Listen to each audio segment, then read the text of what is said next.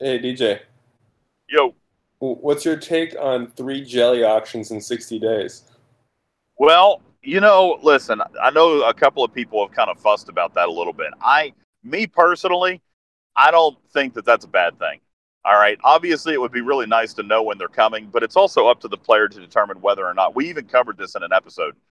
Are you sufficiently prepared? Like, do you have the materials necessary to score X number of points? And based on historical data from the auctions, you can then decide whether or not you're going to be competitive. You know, I personally don't have a problem with the auctions, with the multitude of them, because I think ultimately it drives the price down. You know, uh, but should an individual player play in all three auctions? Of course not. Absolutely not. You should be gauging, you know, you should be watching, gather the data, see what points are winning, and then map out your route at some point and see how many points that you can spend in a particular auction to get what you need.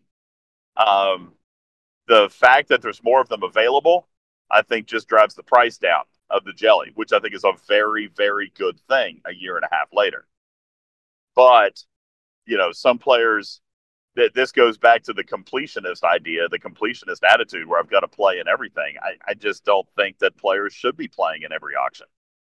I think you should choose the auction and which is going to benefit you the most and based on what you have prepared. Like for the Harrison auction that just ended the other day, I didn't spend a single point because I had just wiped myself out on the Spock auction. I knew I wasn't going to be competitive in the Harrison auction, so I didn't try. No, I, I wiped myself out on the Harrison auction just because I finally got around to upgrading all my defense platforms because I'll need them at 38 once I make my way towards 39, and that helped me out a lot in the auction.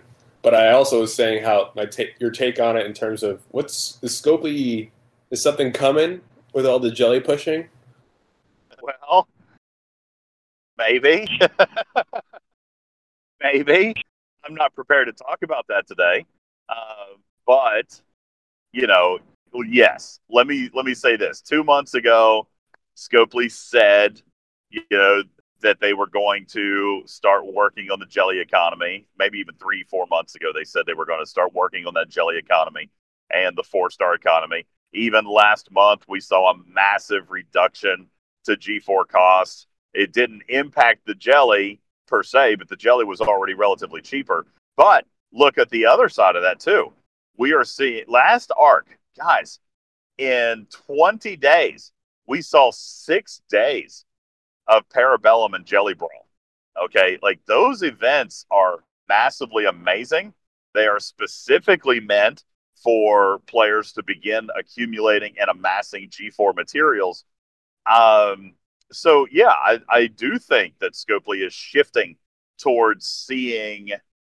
Uh, let me rephrase it. Scopely is shifting towards preparing more people to own and operate the jellyfish. Um, you know, three auctions. Yeah, it's driving down the price. It's going to make it easier for people to get blueprints. Um, maybe you don't win the auction, but if you win, say, 25th place in five auctions, that's all you need to build the daggone thing. So it's getting a little bit easier for players to, you know, not spend as much, but still kind of chip away at it. And then we've seen, we saw six days of Jellyfish Brawl and Parabellum in a 20 day arc. Six days of it. I mean, to me, that's a massively well paying event. And I love the fact that we saw six days of that. You know, on top of that, Scopely seems to be responding to those who love the faction hunt. We got three days between the last arc and we got three days this arc. We've got a cow. We've had Apex. I mean, Scopely's giving us all the events that we ask for.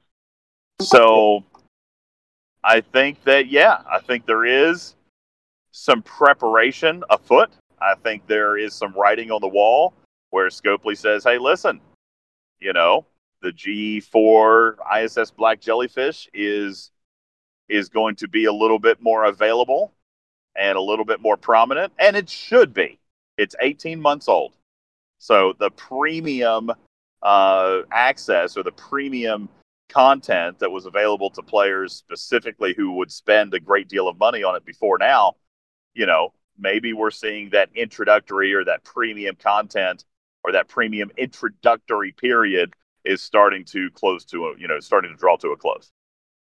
And I got to give props to Scopely because this, for the first time in a while, this between arc period, they just jam packed it with events finally instead of dead space. Yeah, yeah, it's been good. You know, three days faction hunt, Cal.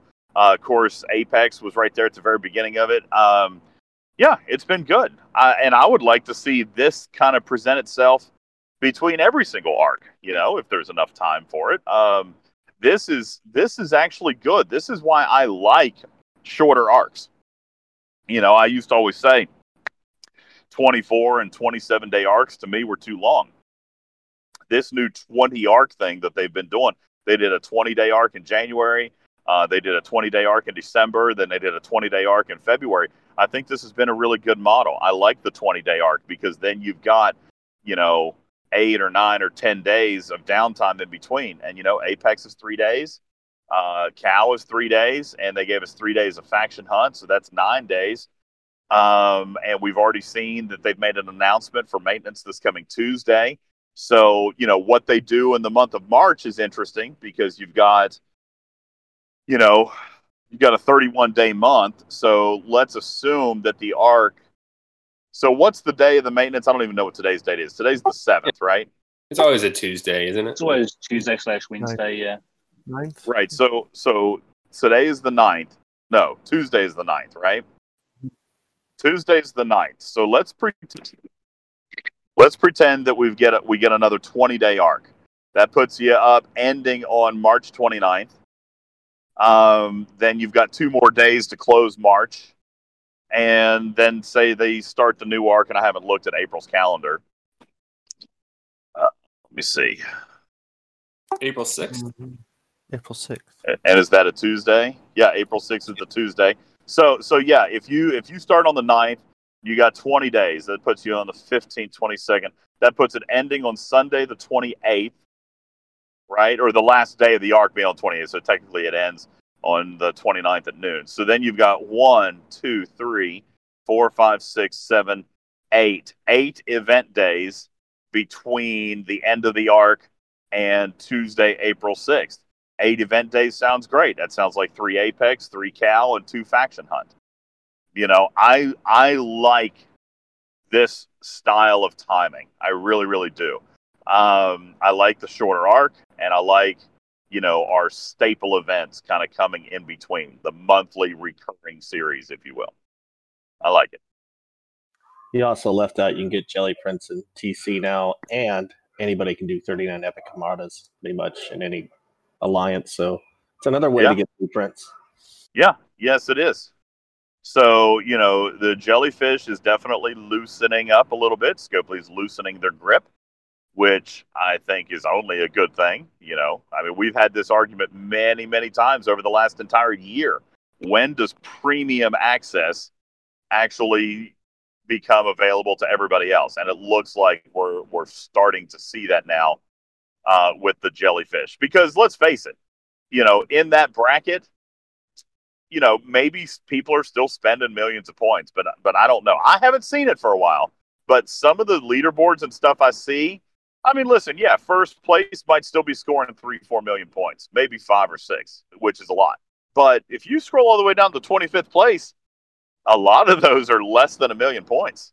So for a relatively inexpensive spend, you know, maybe you know, maybe you guys just hang on to one or two of those upgrades that that you've been saving up for, and maybe try to run them during a jellyfish event, and maybe you get top twenty-five. And for a lot of people, that's probably twenty-five shards. It only Yeah. pays to fifth place. Oh, well, maybe I'm. Is it really? Is it only fifth place? See, I haven't Yeah. seen. I I haven't had it for a long time. Sorry, guys. Well, so let me let me ask you. Thirty. Let me let me ask you. What is what are the what are the scores look like compared to five months ago or six months ago? So on mine right now, it's uh, five point three million for first, four point three for second, three point two for third, then one point eight and one point four. I mean, I got That mine is- for 26 million. So I was going to say that's that's less than half of what I got mine for, and I got mine for less than a half of what Wham got his for. You know, so I mean, obviously, driving down the price is absolutely working. You know, maybe the next thing that they do is is maybe draw open the leaderboard a little bit potentially. But maybe they don't need to. I mean, obviously, they're still wanting to make money off of it. They're still going to try to make as much money off of it as they can, but they are recognizing that the premium price tag on this ship is is drawing to a close. You know, now it's going to be now it's going to be uh, something that is a little bit more available to a lot of other people. Well, DJ, you also have to remember the payouts also vary per server population. Still, probably server 192 probably has one spot like they've always had. So, but I mean, you also got to think. I mean, how many people on server 192 by now don't have a freaking jelly? I mean, how many jelly auctions have there been in the last 18 months?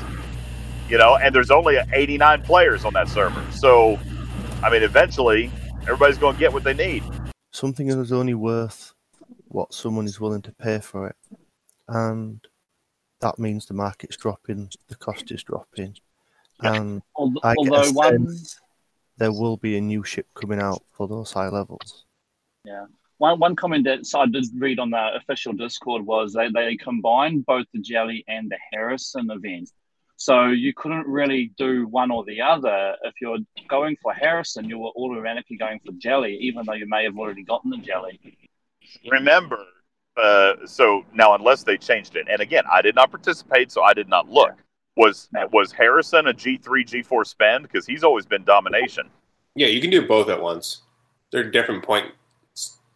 You just actually you'd be Yeah. better off if you're doing stuff like defense platforms to spend on commons and then get the power increase for your Harrison auction.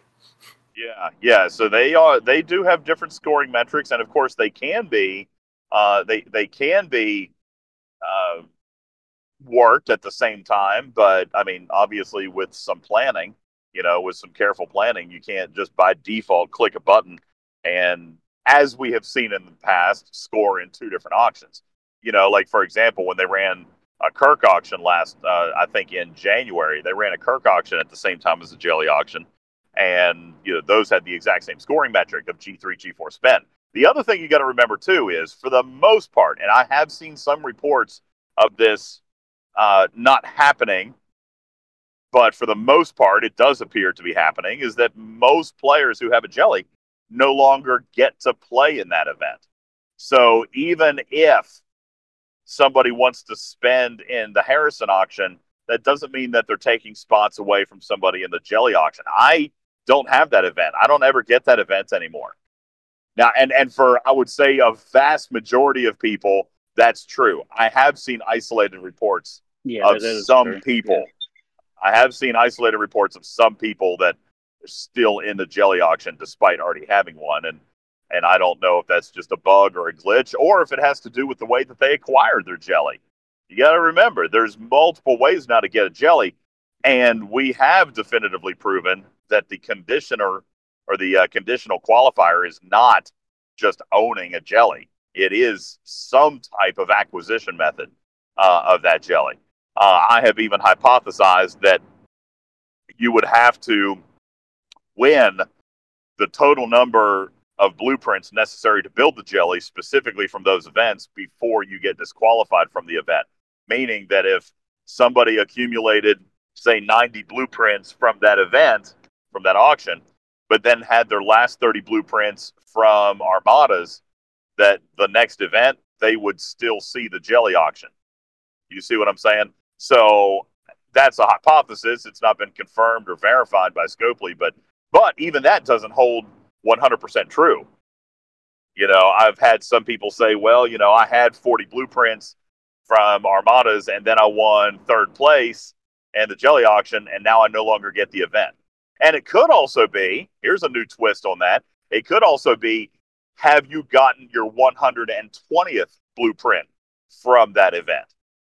You know, maybe maybe um, maybe that's the difference. Maybe somebody who doesn't finish the jellyfish with that particular event still gets the jelly auction. You know, as compared to as compared to if they if they you know had 30 and then won the last 90. So it could have something to do with actually obtaining the 120th print from the event. I don't know. Like I said, I, I don't have an answer. But I don't get the event anymore. I don't see it. And I've got enough blueprints to build a second jelly, but good God, I can't even afford the first one. So forget that. DJ, Go ahead. have you already discussed the military supremacy? I'm just logging in. Ah. Oh, military supremacy. So, you know, here's the thing military supremacy has always and continues to evade me. And, Snake Eyes, I'll even point out this particular supremacy event seemed to open up to a lot more players, especially players who have not gotten them repeatedly in the past. Now, crazy enough, I still did not get it. But I know that I got messages from tons of people.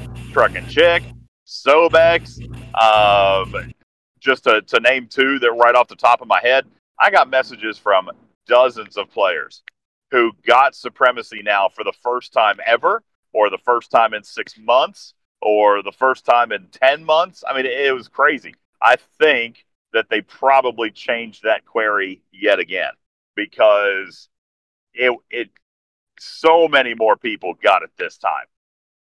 And uh, and I'm glad. I'm glad that people were able to get it, but not everybody. Still not yet. I didn't get it. Well, I gave up on trying to figure it out six months ago. Yeah, I haven't. I ain't gonna lie. I haven't put a ton of research into this because I told you it's my belief that they have continued to modify the query every couple of months. The very first time that we thought we had solved it, back with Rev Deuce, what Snake Eyes, a year ago or maybe eleven months ago, when we like, thought we yeah, had solved 10, it. 11 months. when we thought we solved it, uh, two or three months later, it changed. All right. And then I noticed another change in the summertime. And I noticed another change in the fall time. And now we're seeing another change. I think that that query continually evolves. I think it continues to change. Because Truck and Chick, what did you say? This was the first time you've gotten it, what, since It's the very 20? first time. 28. Yeah. Ops 28. This is the first time she's ever gotten it since Ops 28. Sobex told me that this is the first time he's gotten it since Ops 20. You This know, What I don't understand is it. I'm 35 and I have an Augur. I don't understand why I got it. Nothing changed between this run and the run before in my account. except for the query changed. And that's what Except I'm saying. We, we, we have always said that we believe that the query is constantly tweaked. And I think this is an, an exact evidentiary point of that. Sobex getting it for the first time since Ops 20. Truck and Chick getting it for the first time since Ops 28. Um, and, and you were not alone. Dozens of players talked about the fact that they haven't gotten it in months or a year or more. And and suddenly got it. The only thing that has changed is this query. The query has changed in some shape or form. Uh, and and listen, I don't, I don't, I don't expect that not to happen. I'm actually glad it's happening. That means more people are getting it, um, and I'm happy about that. I still wish that I knew what the formula was, but as long as people are getting it and more people seem to be getting it, then I guess that's not a bad thing. Me personally, I didn't get it, and I'm not brokenhearted about it. I do not want to grind 500 hostels in three days. I don't. I thought it's a Okay. thousand. I do have a question, DJ, if you don't mind. It's El Chipo. What's up, Cheapo? Go ahead, buddy. So I wanted to ask if any of the 39 plus actually got their event, or is it just uh, the people from 28 to 38 over? No, we. I have seen evidence of military supremacy all the way up to Ops 42, which is that makes sense to me. You know what I'm saying? Because at 42, that's when you can build your first G4 faction ship. I am not aware, and somebody could correct me.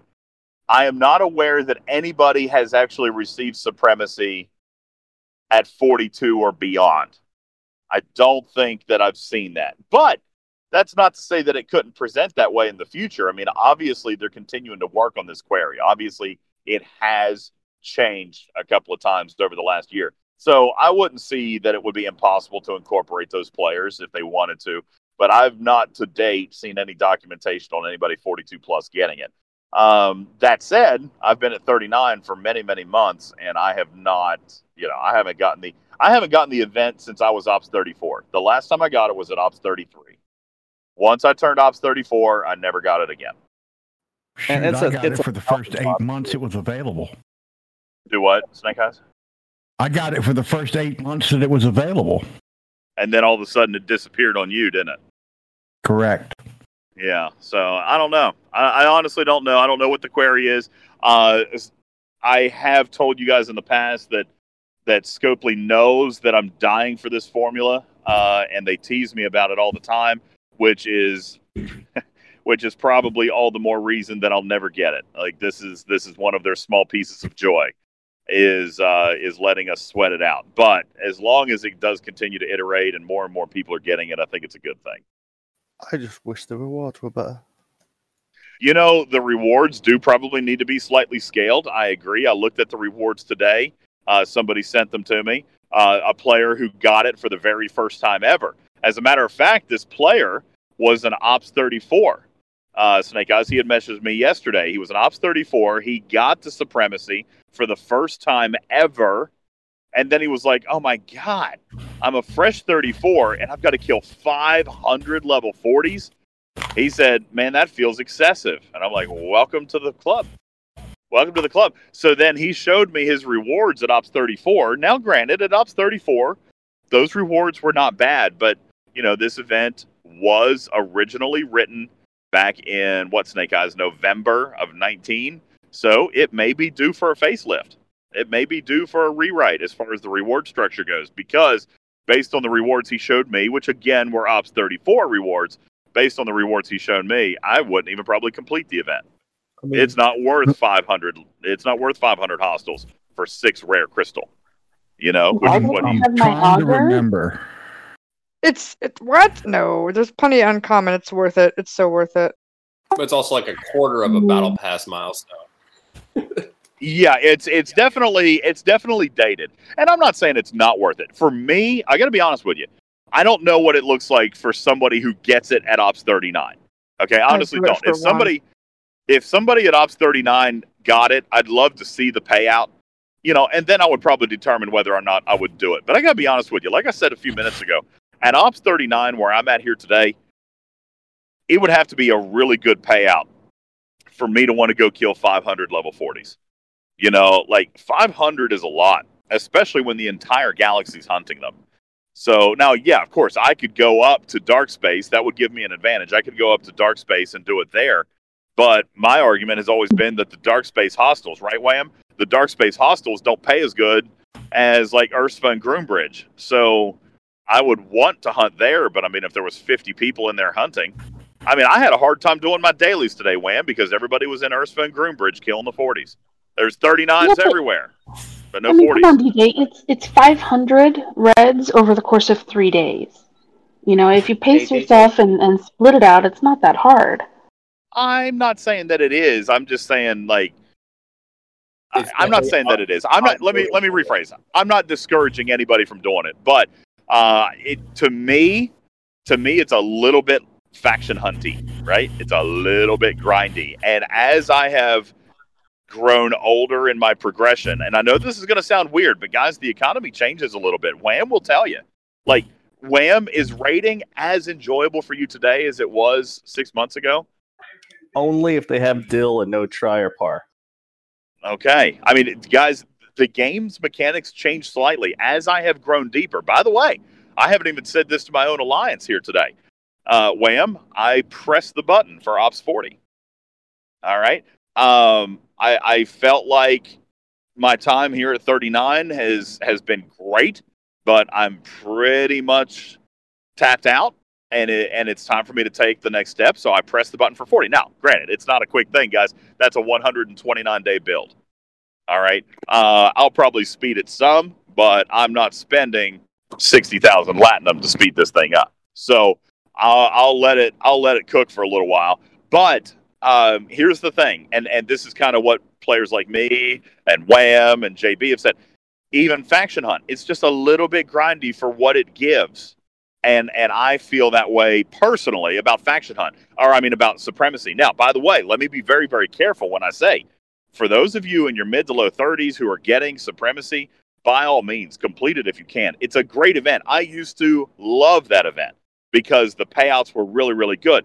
As Wham says, though, the payouts today are slightly dated uh, as compared to a battle pass, and I don't know if I personally would find value in those rewards especially at my level. So your needs will change, your needs will evolve. So for somebody says, "Oh, it's great, it's great," I don't doubt it. I bet it is great, but eventually your focus is going to shift a little bit based on the needs of the game, you know, at whatever level you eventually grow to.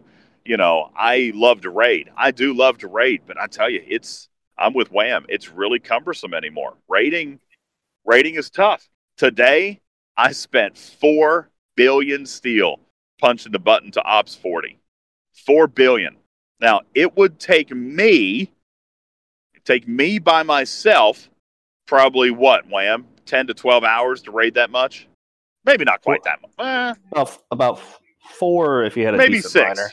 I was going to to say six, maybe yeah. four to maybe four to six I still stand by Four by to there's a six. solution here. There's a solution for all this, and that is finally just releasing prime cargo capacity research. To open yeah, i'm not saying that I, you know what i'm not saying that that's not that that's not coming you know Yeah, i mean i, I don't Miners I, are I'm not, outdated. The size of cargo, they need a. it you know and, and let me draw let me draw attention to this we've we've identified three things in the last 20 minutes that are outdated in the game um i think that scopely would do well to take a, a time out not even from an arc. I mean you know just to dedicate time from a developer to you know from ops to dedicate one or two people from ops for a span of say 15 or 20 days to going and rehashing old stuff. Miners events like supremacy or even gosh let's go back over to mega miner and call to mm-hmm. arms. You know those event payouts were horrendous. But those events haven't been in the game for a year and a half. If we want to reuse some of that stuff which i think we should then they should be scaled for today's economy. Everything else scales. Pack scale reward scale battle pass scales. So if we're going to rehash some of these old events and i think we should because some of these old events are very nostalgic and were a lot of fun, then they should be rehashed and reintroduced. And I don't think that it takes a great deal of time uh, to do something like that. I mean, if you set if you set a live ops guy for two weeks, then I think you could probably touch on most of the old events, and then bring them back for a flashback Friday, or bring them back for you know a retro weekend. I think that would be a lot of fun. the easiest way would Well, just give a DJ, I think one of the to, uh, biggest problems is people have gotten spoiled to Battle Pass, so that anything compared to Battle Pass, the rewards are just horrible. As long as people remember that Battle Pass is the number one way and that these other events are gravy.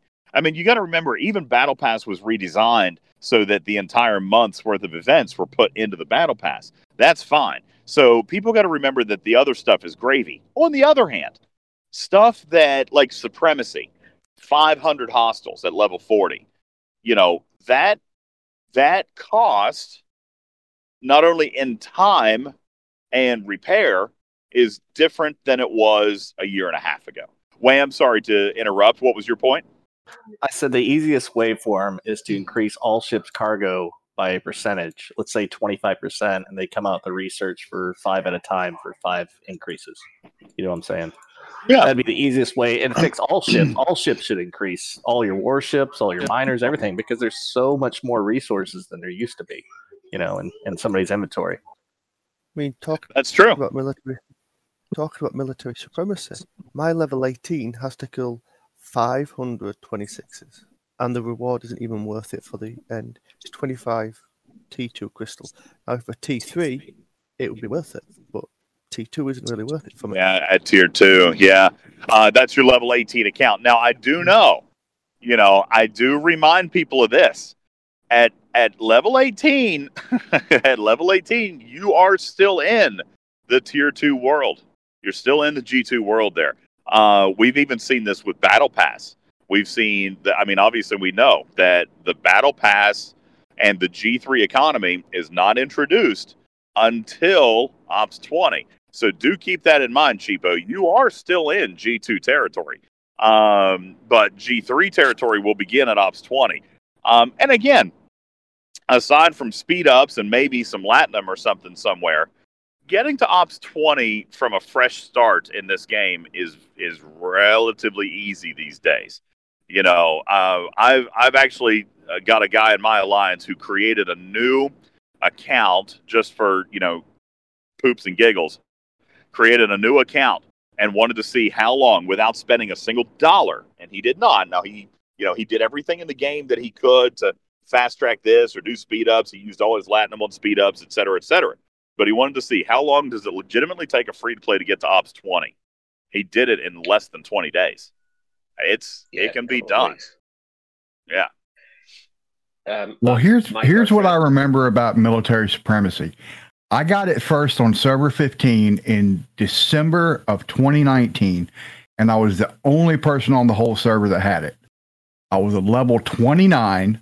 I had to kill uh, 500 chips in five days. That was how it first presented itself.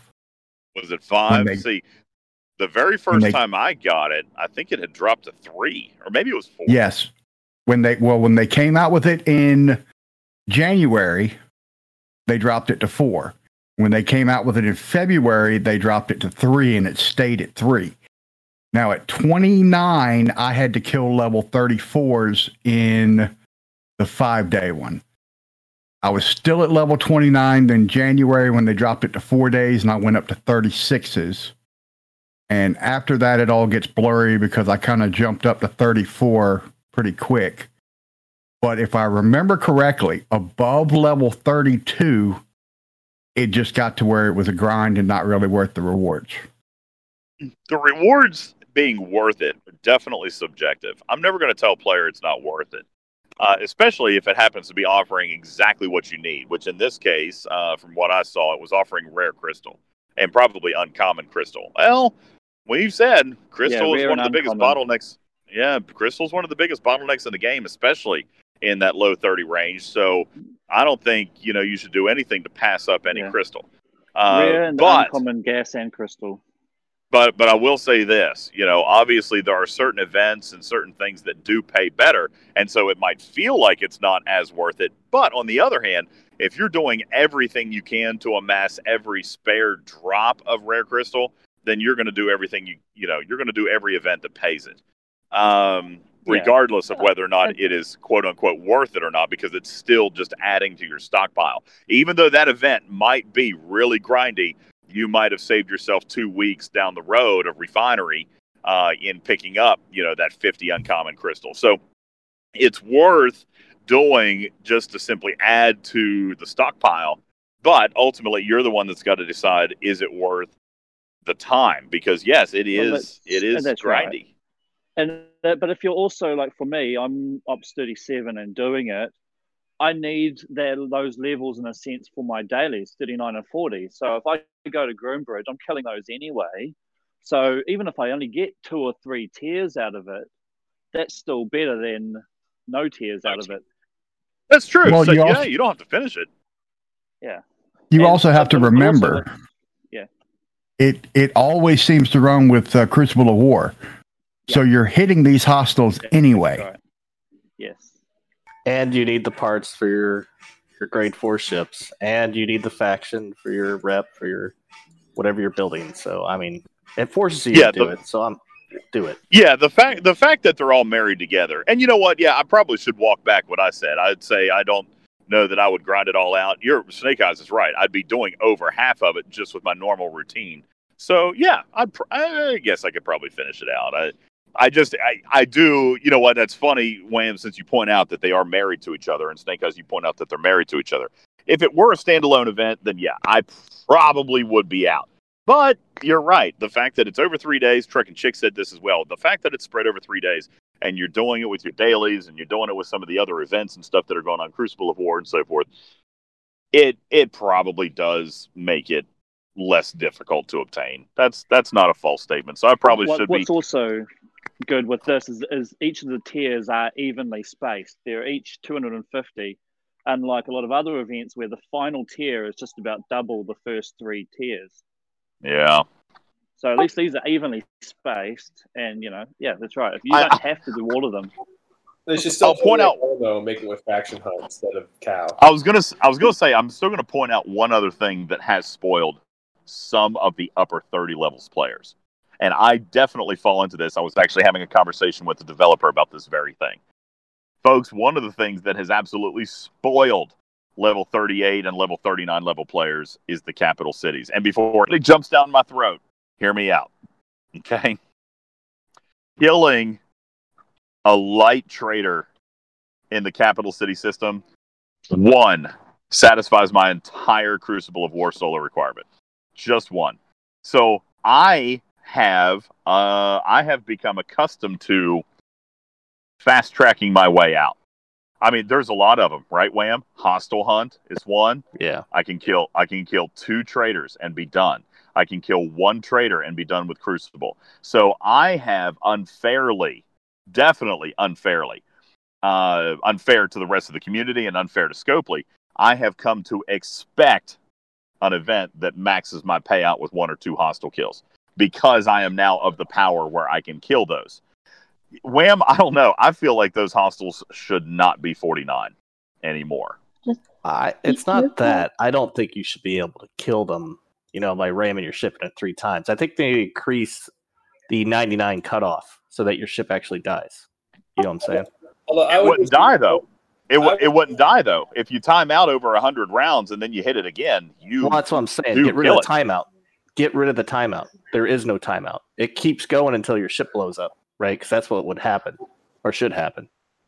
I don't know. I mean, if I can kill if I can kill that thing in 300 rounds by triple tapping it, if you remove the cap, then I should still kill it in one battle by But your shields tapping. are you're waiting for your shields to regen, right? Or most people are for some ship. I, And using I a don't wait for and my Augur, shields to regen.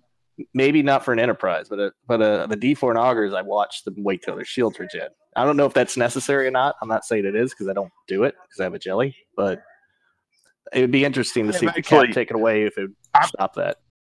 Wham, you're exactly right about over- that. Go ahead, go ahead, Dark Lord. I was gonna say I have just over a three million Augur, and I can take three of them out without waiting for my shields to regen. If I wait for my shields to regen, I can get a fourth one. Um, I am with Dark Lord when I say if I go up there with my Augur, uh, I do not. Wa- now I'll wait for my shields to regen in between kill, like in between kills, but not in between taps. So if I hit it the one time and it times out, I immediately tap it again because I have not lost enough shield. Like if you look, all right, you can tell this. If you hit one and you lose eighty percent of your shield, then you do need to wait because if you hit it again, wherever your shield is when you start that battle is your starting health or starting shield health. So when you run out of shields, then it's 100% to hull.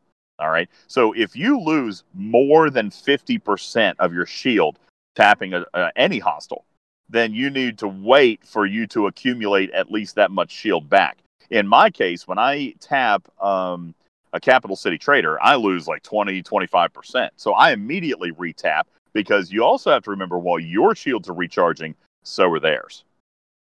So um, if you if you don't lose if you don't lose enough shield to be able to do that twice in a row, then you actually take less damage on your second tap. I'm not Well, saying people should be able to kill them, right? So if your ship's capable of killing them, like the guy that said he could kill three of his Augur, that's fine. I'm not disputing that. It's the what it's the people that should not be able to kill them that are doing it by you know triple sometimes quad taps, right? Killing it, hitting it four times to kill it. That shouldn't be allowed. Yeah. Yeah, but they would still Well, be able hey, to. uh, Well, I guess you're right. If they're waiting for their shields to reheal, then they wouldn't be able to kill it. Then they would not be able to it. Now the Augur does have an advantage in that realm, but so does the enterprise. But it's, it'd be the only. It may only affect the D4 people. Well, well, DJ, on a, on a counterpoint there, I don't like the fact that if you want to hit a 42, you're going to have to be 39, no more, no less. You know, it, that doesn't it doesn't seem like it, it, if you can't just remove 49s and say good luck out there. There's no way that a ship that could easily like you know if you're between 36 and 38, you're gonna have a ship that can easily kill 42s to 43s, but there's none available for you to kill, and that's Exactly. they don't. Yeah. If they're going to remove 49s, they need to add mid 40s as an access option for those below 39. I agree, and and and like I say, I, I've already done this once today. Let me walk this back again, and and forgive me because I'm just kind of hanging out in the car and I'm a little bit hazy headed today. I'm not not feeling the best.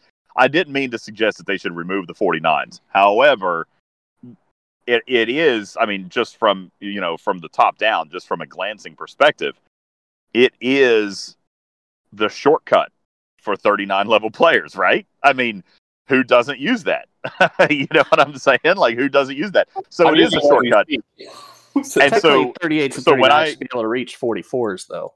They so if when I when I bet well yeah, but that's not how it is. That's I mean that's not technical. Well, I guess technically it is. A 38 can get into dark space, but what I'm saying is, you know, just from a glancing perspective, if I can go kill a light capital city trader, uh, and and let me draw back full circle here. If one hostile kills, uh, you know, finishes my battle for glory, then of course I'm going to look at 500 hostiles in a military supremacy and be like, ugh.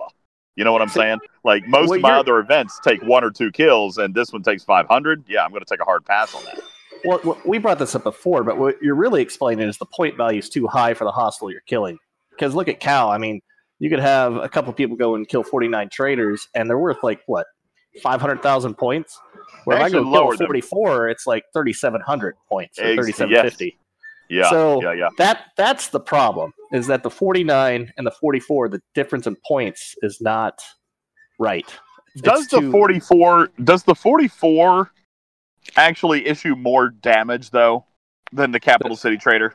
I don't think it does. I don't think it does. I so can the capital kill about 60 44s with my jelly Yeah. now, and I can kill about 13, maybe 16 uh, Cap City traders. Yeah, so so they're they're scaled appropriately for power. Uh, I agree with uh, I think it was your point and maybe Dark Lords. It it comes down to access. It comes down to access because they're still scaled appropriately for points. It's just the access to them. So, uh, but this is a perfect time for me to lead into my hint for Arc Three. Um, and let me find it because I wrote it. So. That's why I go hunting Groombridge, 40 or 41s, and that's why it's perfect for this military supremacy. but yeah, I wish I had 42s I could hit. So let me let me scroll into my hint for today because this actually leads into it perfectly. All right, and this is what I've written. For the best of the best, capital city system mechanics may no longer be a pet. Coming in Arc 3, for the best of the best, capital city system mechanics may no longer be a pest. All right, now that is a hint. It's very vague, but it uh, does allow you a little bit of insight into the fact that Scopely is recognizing the fact that more and more players are playing in this system. More and more players are playing in these systems. More and more players are now able to kill in these systems. And uh, the biggest complaint now is a, a something that we have talked about on this show, which is the spawn rate of the killable traders. There's a very small handful of players that can go through and actually take out those heavies. So I go back. Can you read that one more time, DJ? I will read it one more time. For the best of the best, for the best of the best, capital city system mechanics may no longer be a pest. So they're gonna improve it. So, Heavies no- are going away. so It I sounds didn't like say. you won't have any 30s there anymore. Uh, I didn't say I didn't say heavies are going away. I'm simply stating, for the best of the best, capital city system mechanics may no longer be a pest. Now, I'd love to hear what you guys are seeing. I'm looking at the chat. Blokimon says, "Oh crap." Snake Eye says, "Ooh, I get it." Bubba Joe says, "No more traders." Grudging Sue says, "Less heavies." Jerry Ryan is saying the same thing. More non-heavies. Big Country even saying, "Sounds like no more heavies." Um, it uh, definitely is open to a little interpretation there. But uh, you guys, I'd love to hear your reaction to that. Swagger is focusing on the first part of that hint and says, "Ooh, sounds like auctions." Oh, I'm with Crazy says best of the best, uh, best of the best, meaning big spenders. I don't know. I don't know, but that is your hint of the day leading into Arc 3. For the best of the best, Capital City System mechanics may no longer be a pest. I think it should be a new rule that they all have to rhyme now as well. I, I that's why I took a little bit of time to write this one. I did want it to rhyme. yes, I did. I intentionally made this one rhyme. Can you do it in a So- haiku next time? Uh, I, I don't even know how to write a haiku, to be honest with you. Uh, Kim, I'm I'm really really curious. I'm reading through some of your guys' chats here. Uh, Stochastic says maybe I'll actually go back to Saul for the first time in months. All right. Um, Captain Planet says though, is it actually a pest for the best of the best? I don't know. Hey DJ, Oh. a haiku is uh, five seven five, five syllables, seven syllables, and five syllables. Oh, I could never do that. I I could never do that. yeah, I'd say more of a 50-50 spawn rate. yeah i'm gonna i'm gonna stick to just the rhyming. It's hard enough for me to fit the words into into that rhyming. So um yeah yeah interesting that you guys are talking about. Grudging sue says the point is what is actually the pest in the capital city systems? That uh could be uh that could be the uh the question there uh it could uh could be blokimon says it could be a new rule that means something in that system uh, Devil's Advocate says, "What about the best of the worst?" I like a Devil's Advocate. Listen, the best of the best can have multiple interpretations. Okay, um, let's talk about best of the best for a moment. Okay, tell me, guys, what what immediately pops into your mind as far as best of the best? Let's talk about that for a moment. Pike and T-Bone. Chin. Okay, you're okay. Pike and Chen, uh, possibly. Uh, what? Uh, but Pike and Chen are arguably already pretty daggone good in that system. Well, that's Um, what they're the best of I the would best, imagine though. is, I would imagine the pest is the other players going after the non-heavies beside you. Okay, so you're you're saying the spawn rate is the pest. Okay, let's focus on the first part though. What is the best of the best? This indicates that for some players, maybe not all players, right? For the best of the best, Truck and Chick says, "Okay, I get what you're talking about. Are we talking about high ops level players?" Okay, uh, Scalyback. Um, what are you talking about? Confirmation into what? You're gonna have to explain. All right, Tabby Moses People says, "I don't get know." way above their uh, their class, Oh. their um, ops limit. Well, maybe. Zek says, uh, could you be referring to people that won a jelly auction? Oh, well, maybe. That, so you're talking about spenders, okay? Spenders could be the best of the best. I don't know, maybe. Maybe. Whales versus plebs, Blokimon says, possibly. I don't know. All right. Epic Neo says the best ships used by the best players. That sounds to me like a VIP or a whale thing. All right. Very possible. Moxavian thinking that it could be an auction officer that boost effectiveness in capital city systems. Although I hope not, he says. All right, maybe. Um, yeah, it. Uh, Commander Taylor says maybe a territory capture service to help kill heavies. All right, maybe. These are some good ideas that you guys have had here. Some good ideas here. Scaly says higher spawn rates means less waiting for the light capital city traders. Scaly, I like the way you're thinking. Okay. What I'd like, what I'd like to see is if they retune the heavies to be killable by like the 45 plus ops players, like the best of the best, so that you know instead of heavies being around untouched, they're focused on by the 45 plus players, while everyone who has been killing the light city traders can still kill them. Let me ask: sounds Is there post level thirty-eight when a player is able to enter dark space? Is there another system in each uh, faction space that has similar properties? No. No, there's not. So maybe maybe the that's the introduction. Maybe there could be new systems for you 38 plus guys who can make it into dark space to get those traders. What if you actually kill a light trader? It spawns another light trader. Possibly. I'm actually now receiving a, a message from Anonymous. All right, because again, who knows who actually listens to this show on a random basis? Shout out.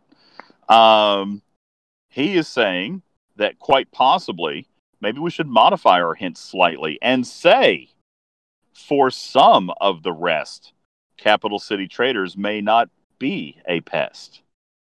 It's a very interesting play on words. Thank you for your suggested mod- uh, suggested modification. Maybe for some of the rest, capital city traders may no longer be a pest. I don't know. Uh, definitely a hint that is going to stir some conversation over the next 72 hours as we await the launch of Arc 3. Definitely, definitely. Blokey says that is equally unhelpful.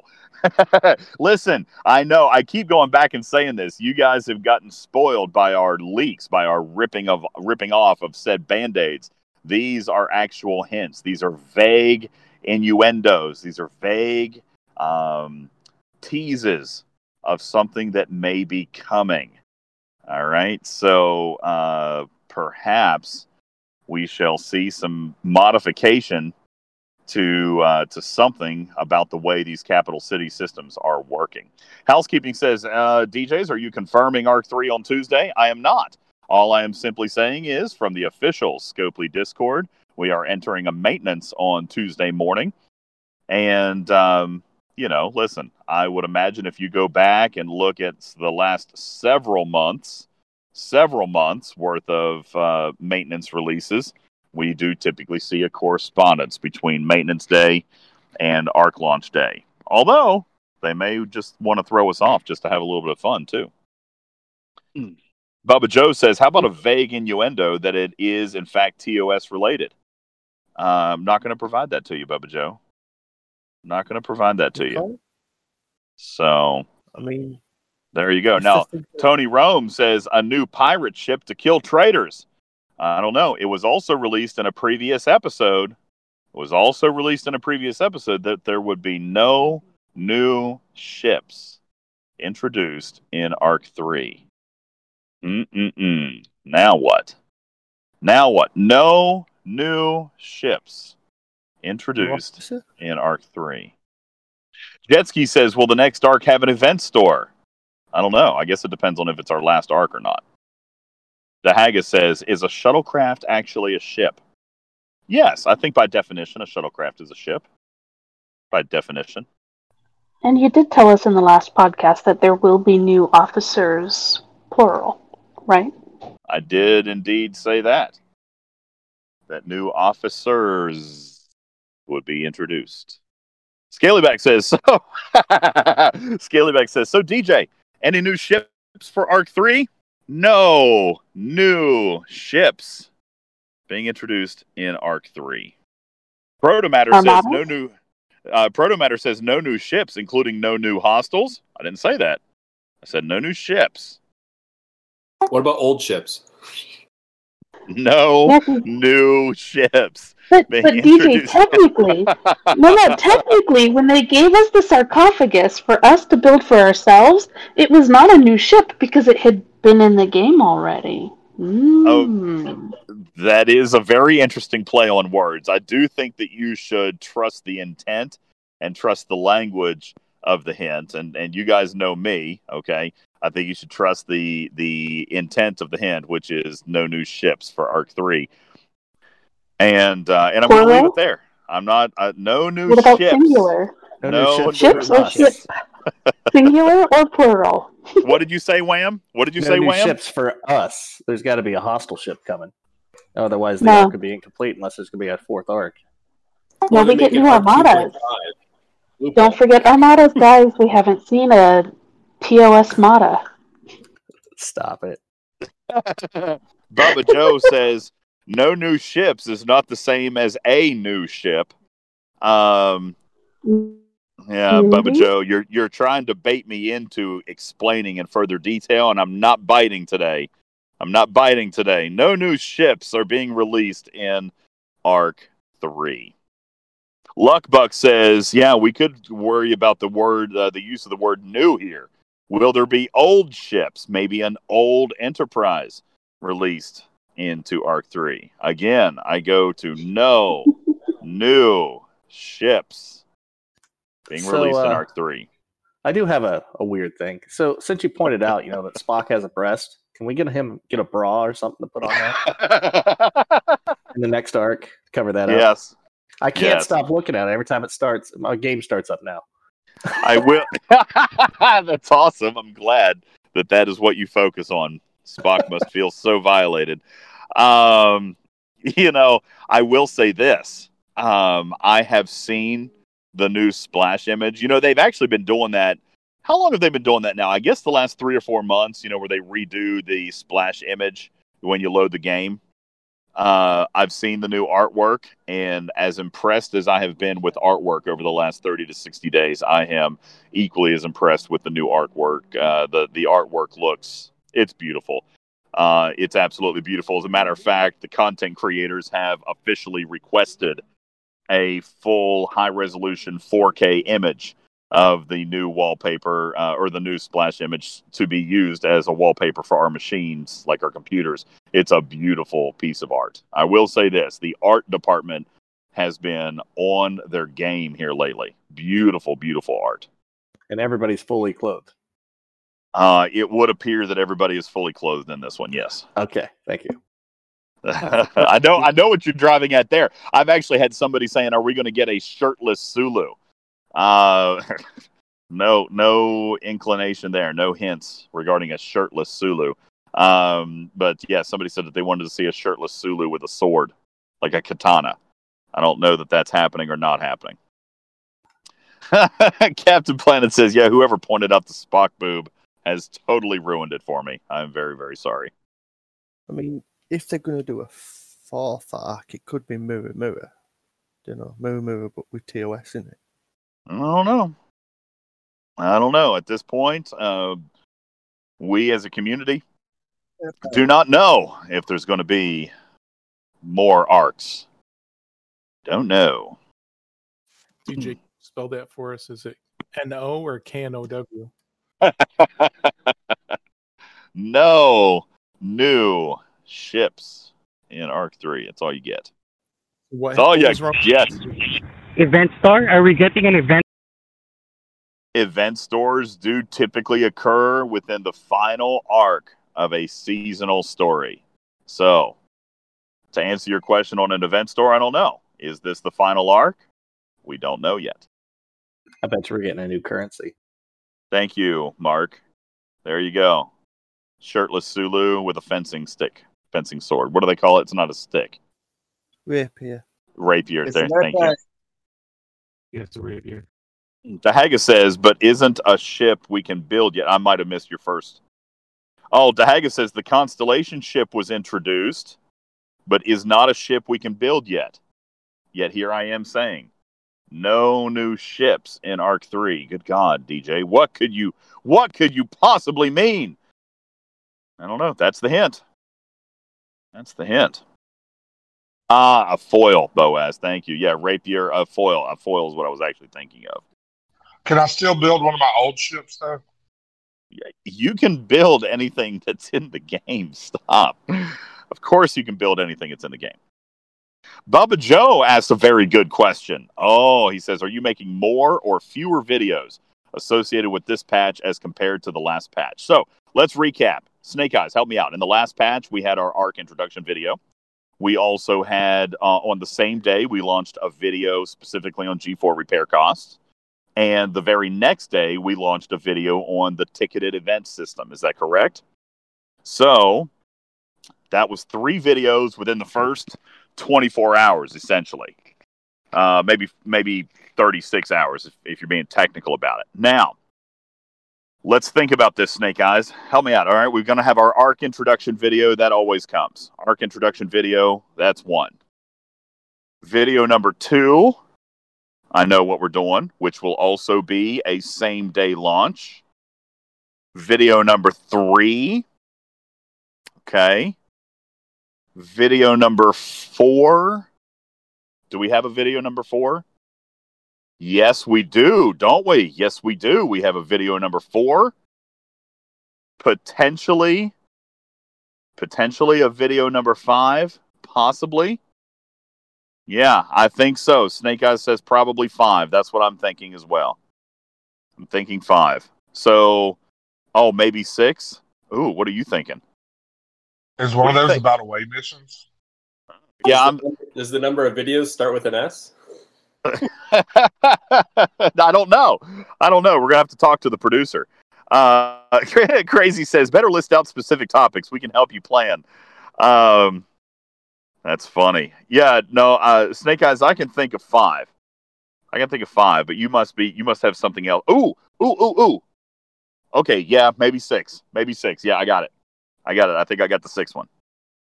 Ooh, seven. Seven. Yeah, seven. Okay. That's just me. You're just trying to get it to start with an S. Well, I was already there at six. All right, I can definitely, I can definitely think of six, and maybe we can split it into a seventh. Okay, there you go. There you go. Sounds like y'all are going to be busy. Uh, it is going to be busy now. Obviously, listen. Be obviously, let's be clear. Not all these videos are going to come in the first day or two. We we've actually got a calendar roadmap for the arc, so we've we've picked some days, we've picked some launch stuff. Um, so we we've got you know we've got our our deployment schedule pretty much set out. I just have to have to sit down and record everything, which I haven't done yet. Snake Eyes has been fussing at me. I need to get it done. I, I told him I'll try to work on it tonight. Guys, that's funny. Uh, JD7, is this a bigger update or a smaller update than territory capture? Oh gosh, I I think I would have to say smaller. I mean, territory capture was one of the biggest updates of the year, I think. So, you know, as far as Snake Eyes says they did not tell us the file size. All right, that's fair. But as from a from a content from a content uh, perspective, territory capture was pretty massive. So, by the way, by the way, do you guys want to hear some interesting data? By the way, shout out Tony Rome, shout out Mr. Tal. Guys, how about this for some updated information regarding territory capture lag?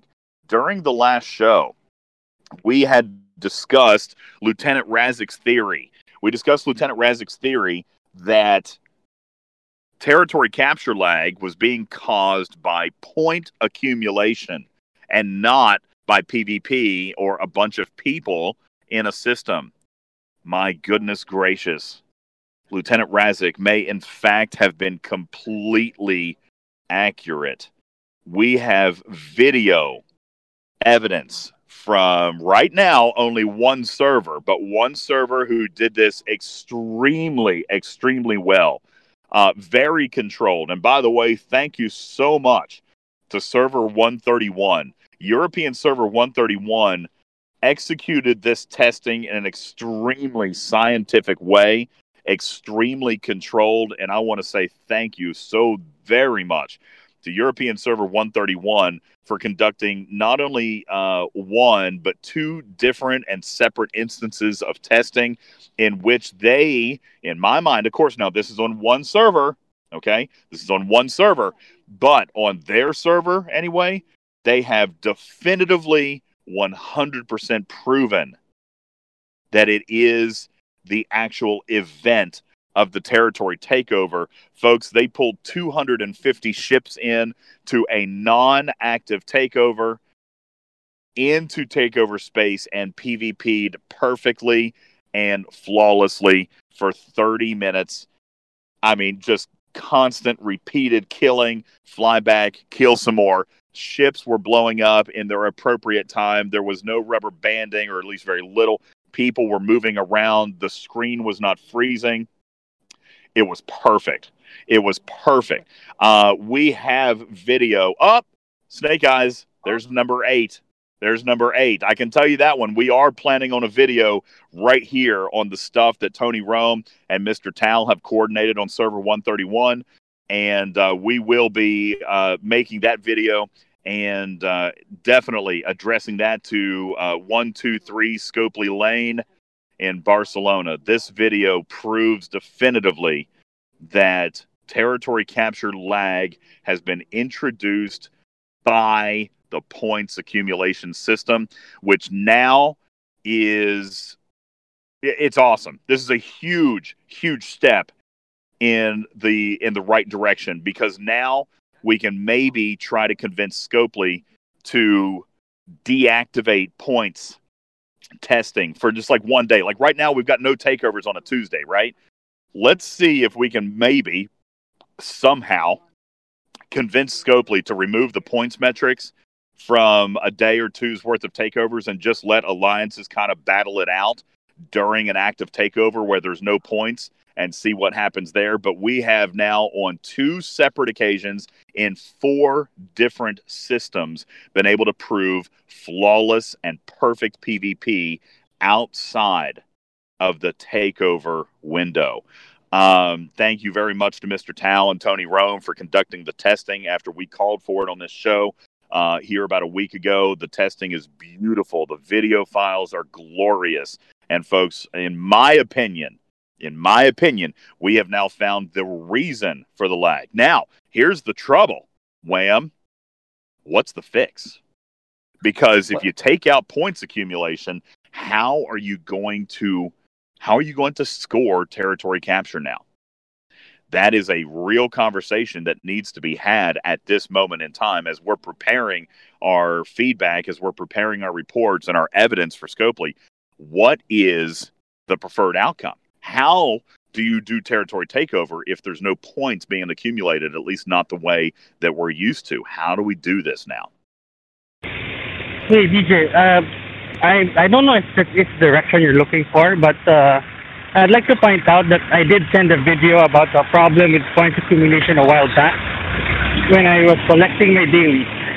So points accumulation has been a problem for a while. Well, you're not wrong. Points accumulation has not only been a problem in territory, but it's been a problem in many other events. Throw an edit marker here just for a second. I got to step off mic for just a moment, okay? I'll be right back. So the, I don't disagree. It probably is the points, but it, they only said 250 ships. That's one alliance for us, and we have seven alliances in one territory. Yeah, same here. So I, I'm not saying the point. The points probably is 90 percent of the problem, but you got to seven times the number of ships in a system to say that's going to fix the lag. You know, I like how they're saying, like, how are we going to change the points? How about just, you know, fix it?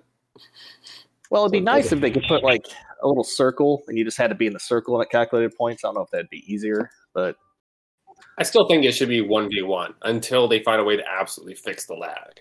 No, that just But it's completely actually negates- the points accumulation that's the source of the problem. Remember, guys? It's, it's a problem when you're collecting dailies. It's a problem when you're trying to rank on SLGs. It's a problem on all the events. You cannot uh, get your actual points because notifications is still broken. That's the source of everything. Points accumulation, notifications. They can't get it right. So um, I just hopped back on mic, and and hopefully you guys continue the conversation without me sitting right there. Um, but as I pop my earbuds back in, I hear you talking about points accumulation across the board, and you're absolutely right. Points accumulation has been a significant problem all across the board for a long time in this game. We even talked about it on the podcast the other day. The worst time to be in the game is an event reset it's a terrible time to actually be in the game because points are being delayed. We've heard people talk about points being delayed in their battle pass. We've heard people talking about Swarm Sunday and their points not accumulating for the milestone, this and that, uh, and them showing up several minutes later. And even on the last podcast, when we were first introducing the Razik theory, which I am now going to refer to it as the Razik theory, when we were talking about this theory, we even said, Ripper said, you know, I'm not entirely sure. You know, points accumulation, it usually happens, but it usually resolves. But my argument, my counter to that is it never resolves inside of one minute. It never resolves inside of one minute. It usually takes several minutes, five to six to seven, maybe 10, 15 minutes for lag to resolve itself uh, in a normal scenario. So, how are we dealing with stacking on hundreds of points every single minute? The system DJ, I have a never catches up. It even affects your help count, DJ, wherein it, it reflects your points from the previous help. Same with XP. With officer recruit.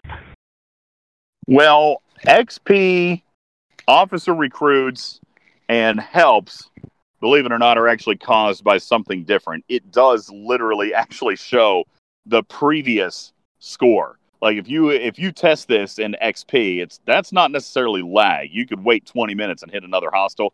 It's still going to give you the XP total from the last hostile hit that was eligible for XP. So that's a totally different bug, and I think probably just you know, it's not reflecting the current hit, but there's a minus one somewhere, and so it's reflecting the most previous hit, which is strange and odd in and of itself.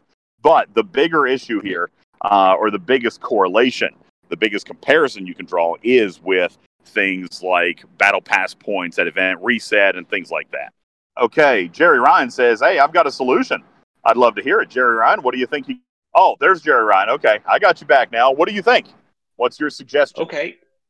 So what I, what I think is that they're tracking every ship in the system.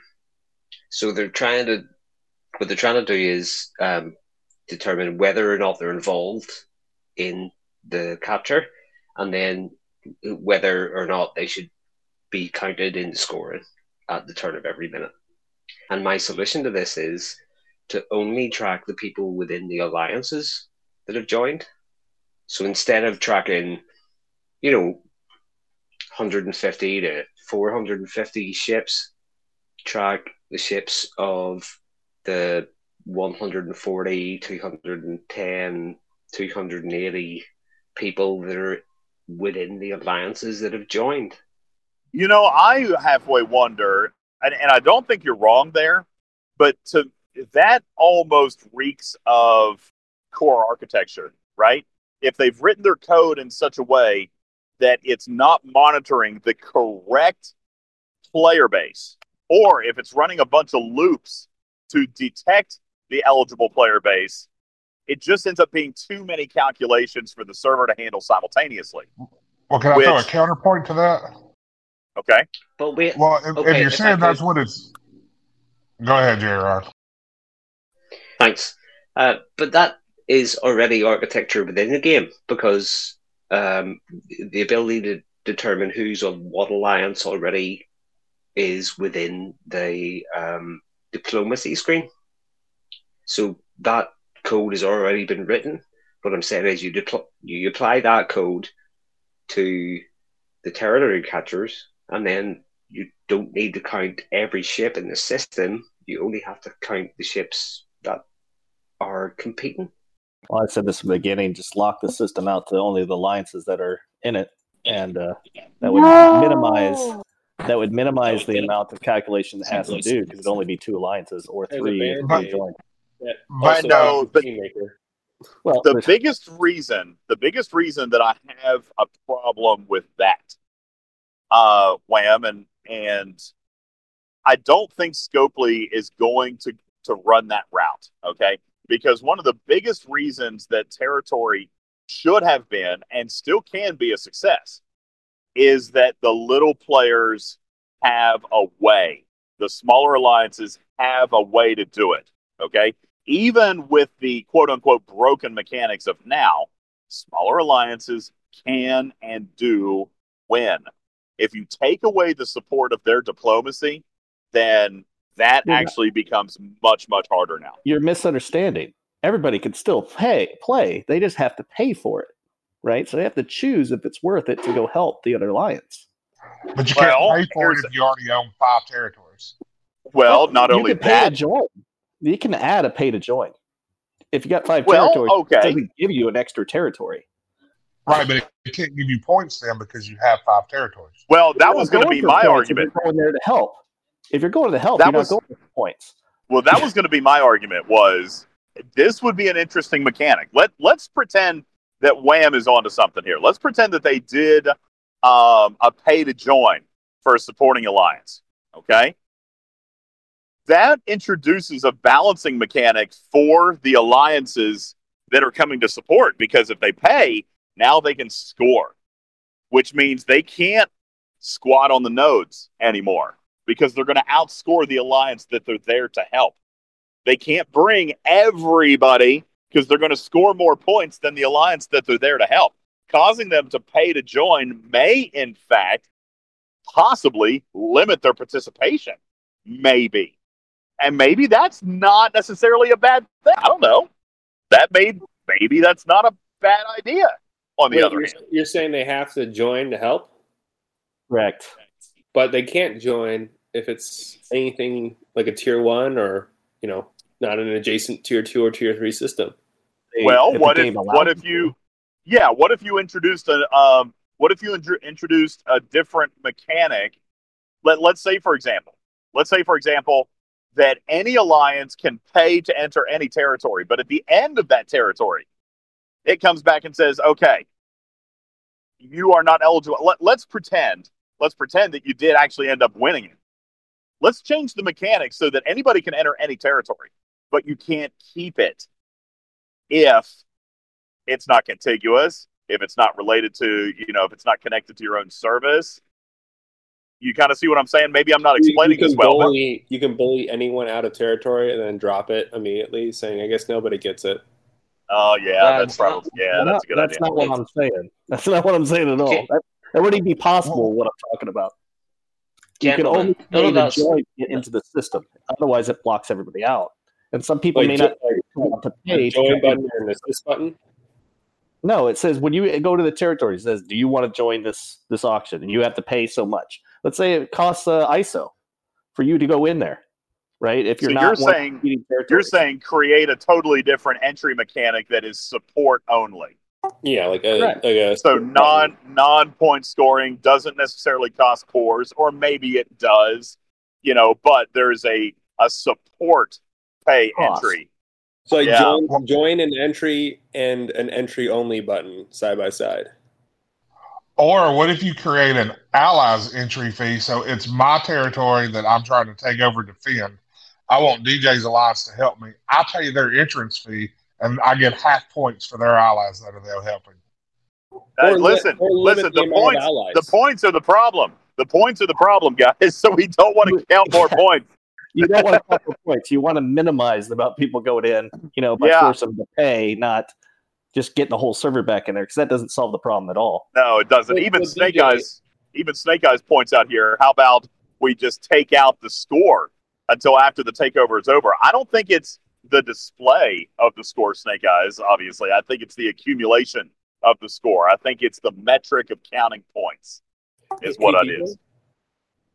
Because right now my server we kind of have a kingmaker issue. We have like a conglomerate of like ten alliances that if you're not in the ten alliance, you don't get what you want because they're just going to overwhelm you. So at the very least, like I understand Scopely wants to add you know assisting allies PvP and all, but I still think they should do something implement a limit to the number of allies who can come in.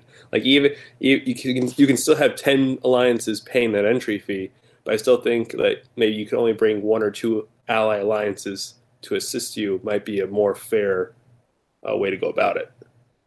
This definitely deserves conversation, and I can see some people like Meow saying, "Man, this I don't like any of these ideas because you know maybe her alliance relies on alliances and negotiations to get their territories. I know that there's a few alliances on our server that rely on the the conglomerates to get them on the board. It definitely is going to be a polarizing issue, but now that we've identified the problem with territories, now we need to begin looking at a potential fix, and it may be different.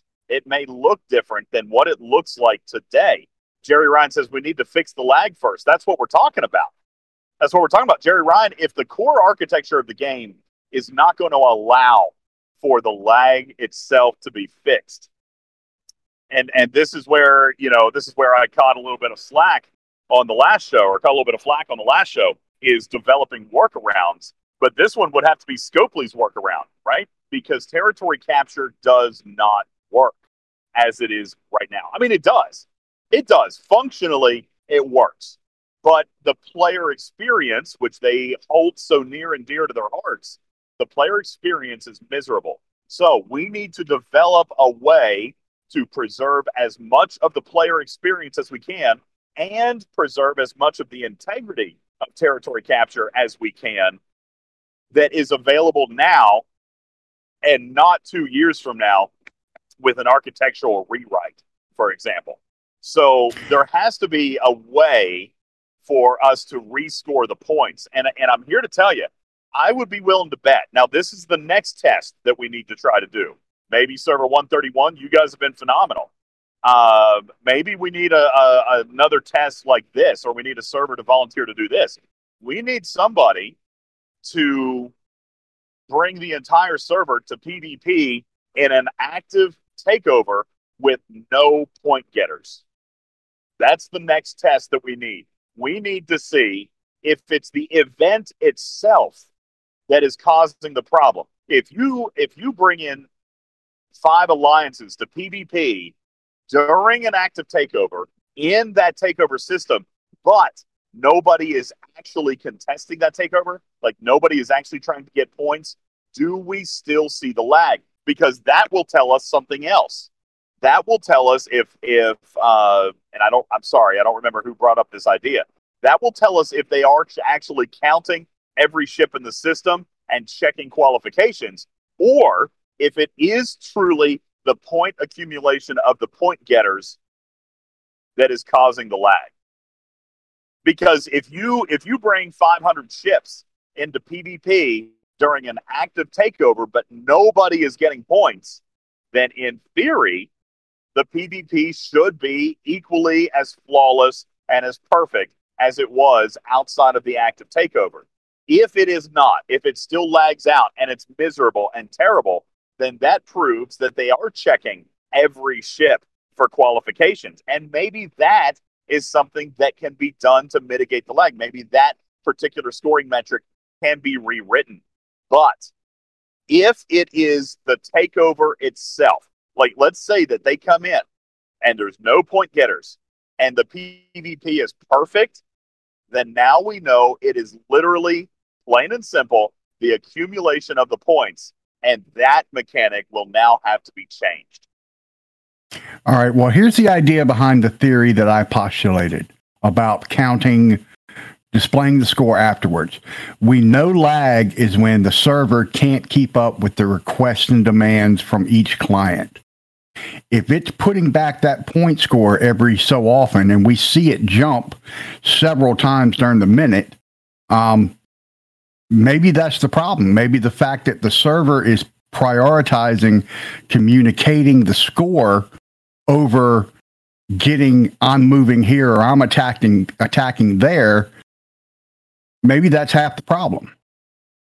Uh, Neo says unless you can replicate the same test with and without lag, it's not a valid test. More data is needed. So the next test needs to be preferably on that server. I don't know, Tony Rome, server 131. Do you have any vacant territories currently? If there's an empty spot on the map, then what the next test needs to be nobody dropping a pin on an empty takeover, but everybody PvPing in that system and see if you duplicate the lag. That is the next step. Tony Rome says there's no vacant territories. Then I would, and I know it's a big ask, but I would proposition one of your one of your alliances to drop a tier one for the purposes of science. I, I, I know that that is an, an incredibly large ask, but that would be the next step of this test. Neo is right. We now have a control, but now we need we need more evidence on what is actually causing the lag. Here, here's the thing: what we do know, Neo, it wasn't a wasted test. What we do know, what we do now know, is that it has something to do with the actual event itself. Okay. It has something to do with it either being an active takeover or the takeover itself, because you can bring all those ships in in PvP um, in a non active takeover. And by the way, they also made sure that it was done outside of the time blocks. So there wasn't an active takeover going on anywhere else either. So we've got a good control. Now we need to push further. Now we need to find out if it's the way that the event is counting points or if it's just the event itself and running the qualification checks for all the systems. Ideally, if you had a if you had an alliance drop a tier 1 and then it comes up for takeover and nobody drops a pin, that means somebody's going to be without that territory for 7 days. And and that's what I'm saying. I know it's a big ask. But if nobody drops a pin and you come in and you're still plagued with lag, then now we know it's the event itself and not necessarily, you know, just the point getters. Do now we it up? Can't you just go and score one point, get out, and let the other people participate? Well, you would also you would have to remove all bases. I mean, you'd have to re, you'd have to do. I mean, I I don't know. I don't know what the what the evolution of that test would look like if you removed all bases. If you removed every single base, you came in and you scored one point, and then that ship warped out, and you just let everybody else PvP. That could be a test, but it could still leave a question mark open. You know Yeah, what I'm don't to saying? relocate. You can just be booted. We just do it on 15. There's empty territories. You know John. You know Fog. You know you know everybody. Big country. All all five major alliances would come do it. Well, the thing is, we would have to we would have to make sure that nobody ends up dropping a pin. you know what I'm saying? And there's smaller alliances that are not part of our everyday conversation that may come in and drop a pin. Uh, but yeah, server 15 is actually primed right now. You know, Wicked Witch. I don't know if she's listening right now. It's so funny because I just got done talking maybe a week or two ago about how stale territory capture was, and I know big countries, uh, at least in the chat. Big, are you in voice right now? Big country, maybe not. Uh, it's it's very interesting because after I said that there's not been anything happen on 15, our map has for what it, it's almost like server 15 says, okay, hold my beer, because the server 15 map has been redonkulously busy over the last 10 days. I mean, Alliance is giving up entire swatches of territories. We've got what do you think, Wham? Two or three completely empty territory zones right now because people have oh, picked No, there's up more than moved that. There's a lot everywhere. of territories that are vacant. Hey, Uh, what's up, Big? Five right now. Six.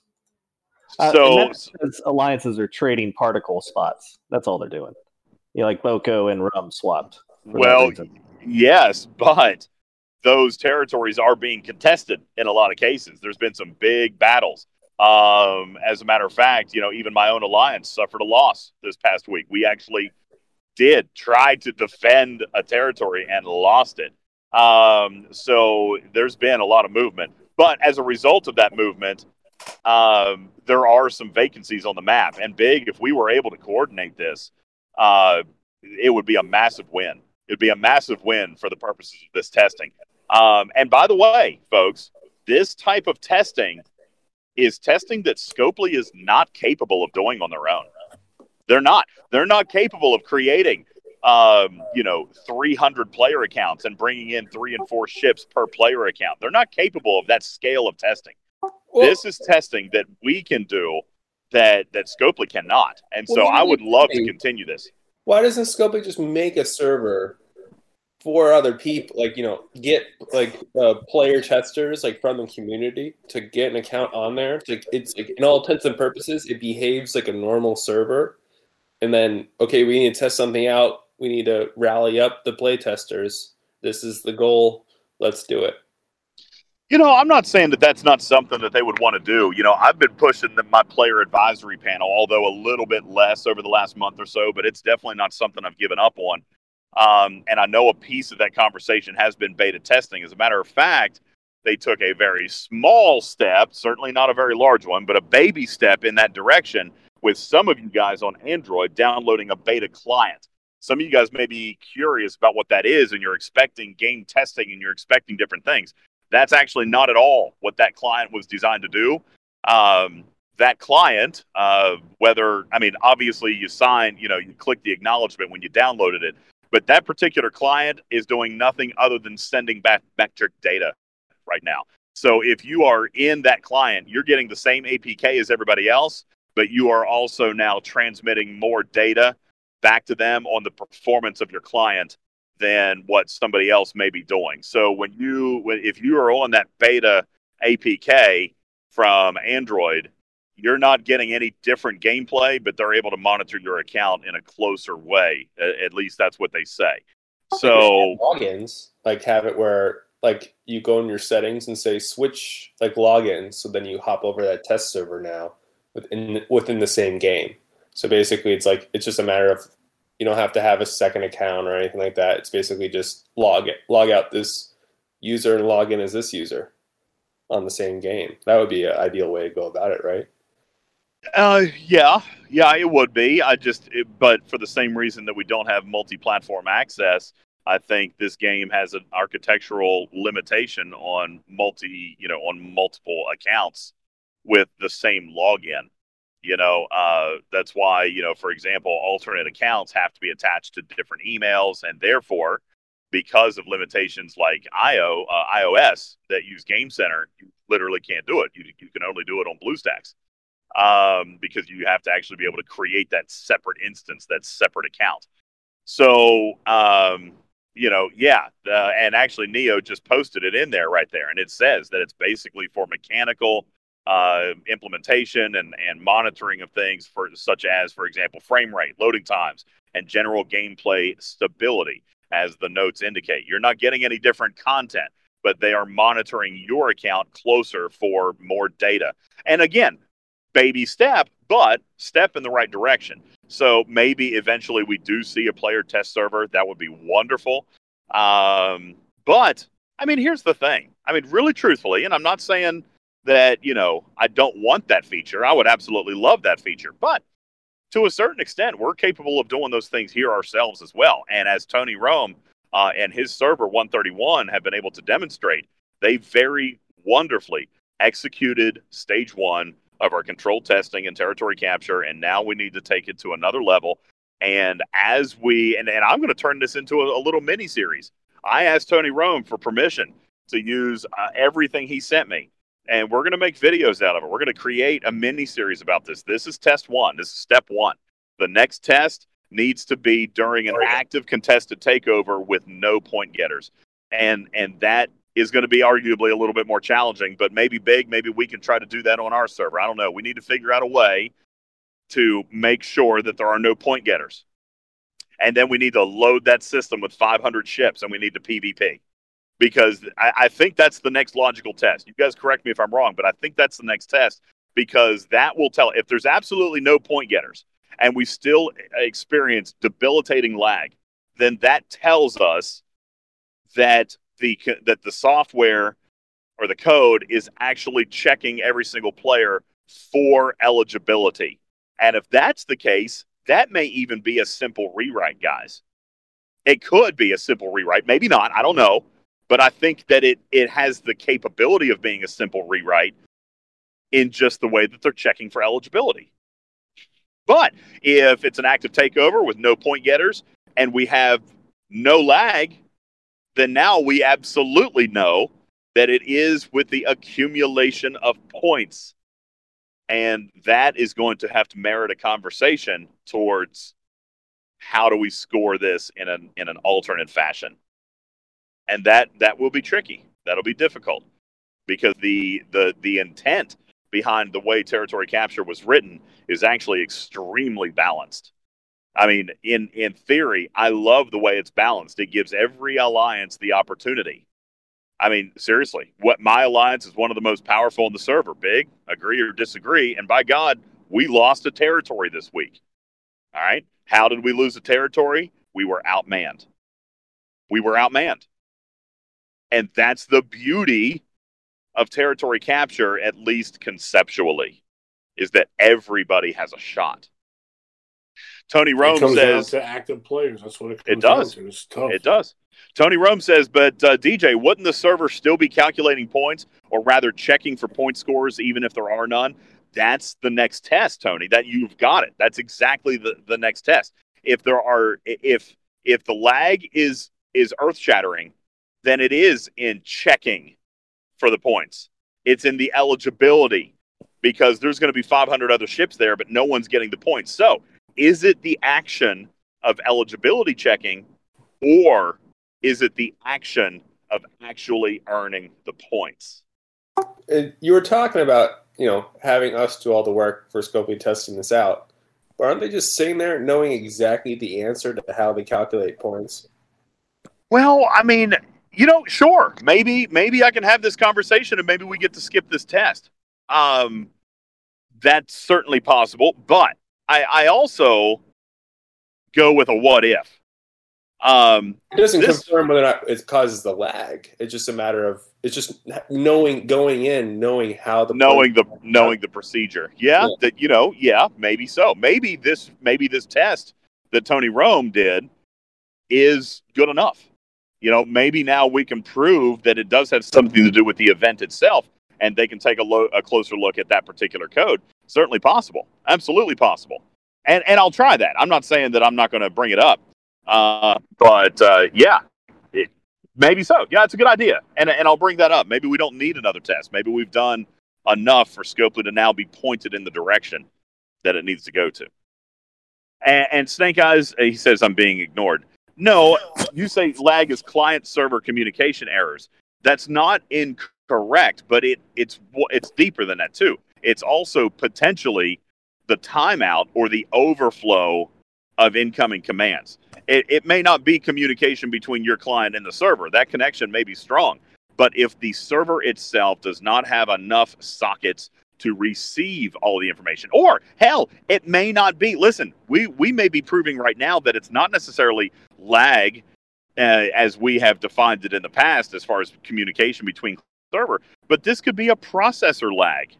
This could literally be the the points eligibility query is taking so much processing power that it is literally delaying the response back to the clients, which is why we see ships frozen, why we see the Picard maneuver, why we see rubber banding. It could be processing. It could literally be that the server itself is so bogged down with all of the commands that it's trying to run to just check for points eligibility that it's not able to come to do other tasks. It's like when you have your PC up and and you know it takes uh, Actually, okay, hold on. Let me, so I'm going to stop my example for a second. Snake Eye says, I'm saying the reason that a battle takes 30 seconds is because the client is waiting for confirmation of the end of the battle from the server. The priority information that is getting communicated by the client and server is the points accumulation. Then the client is going to keep waiting until the server responds. That is not entirely true. Not entirely true because if I'm stuck in battle for 30 seconds, it's not just on my client, it's also on Big's client. It's also on Wham's client, which means that the server itself is not returning the command of end of battle. Okay. So just because I'm stuck in battle doesn't mean that Big sees me idle and can target me. He can't target me either, which means it's not on the client side. The server has not yet returned or completed the battle process because it's bogged down with something else, which means it, it, it, it it's it's frozen. It's stuck. Right? It's just like having a computer that you have to hit Control Alt Delete on. It's stuck. And until it's able to catch up on its other processes, then then it stays frozen. That's how like when you get the on Windows, you get the, you know, this window has stopped responding. Okay? You can either wait or you can cancel the task. All right? Well, that's what the server's doing. It's waiting. It's waiting to catch up so that it can deliver a resolution to the process that it already began. I think that's what I just said. But what I'm saying is the problem is the priority is the points and figuring and, and telling the client who's in this battle, what the points are. Don't tell the client that at all till it's over.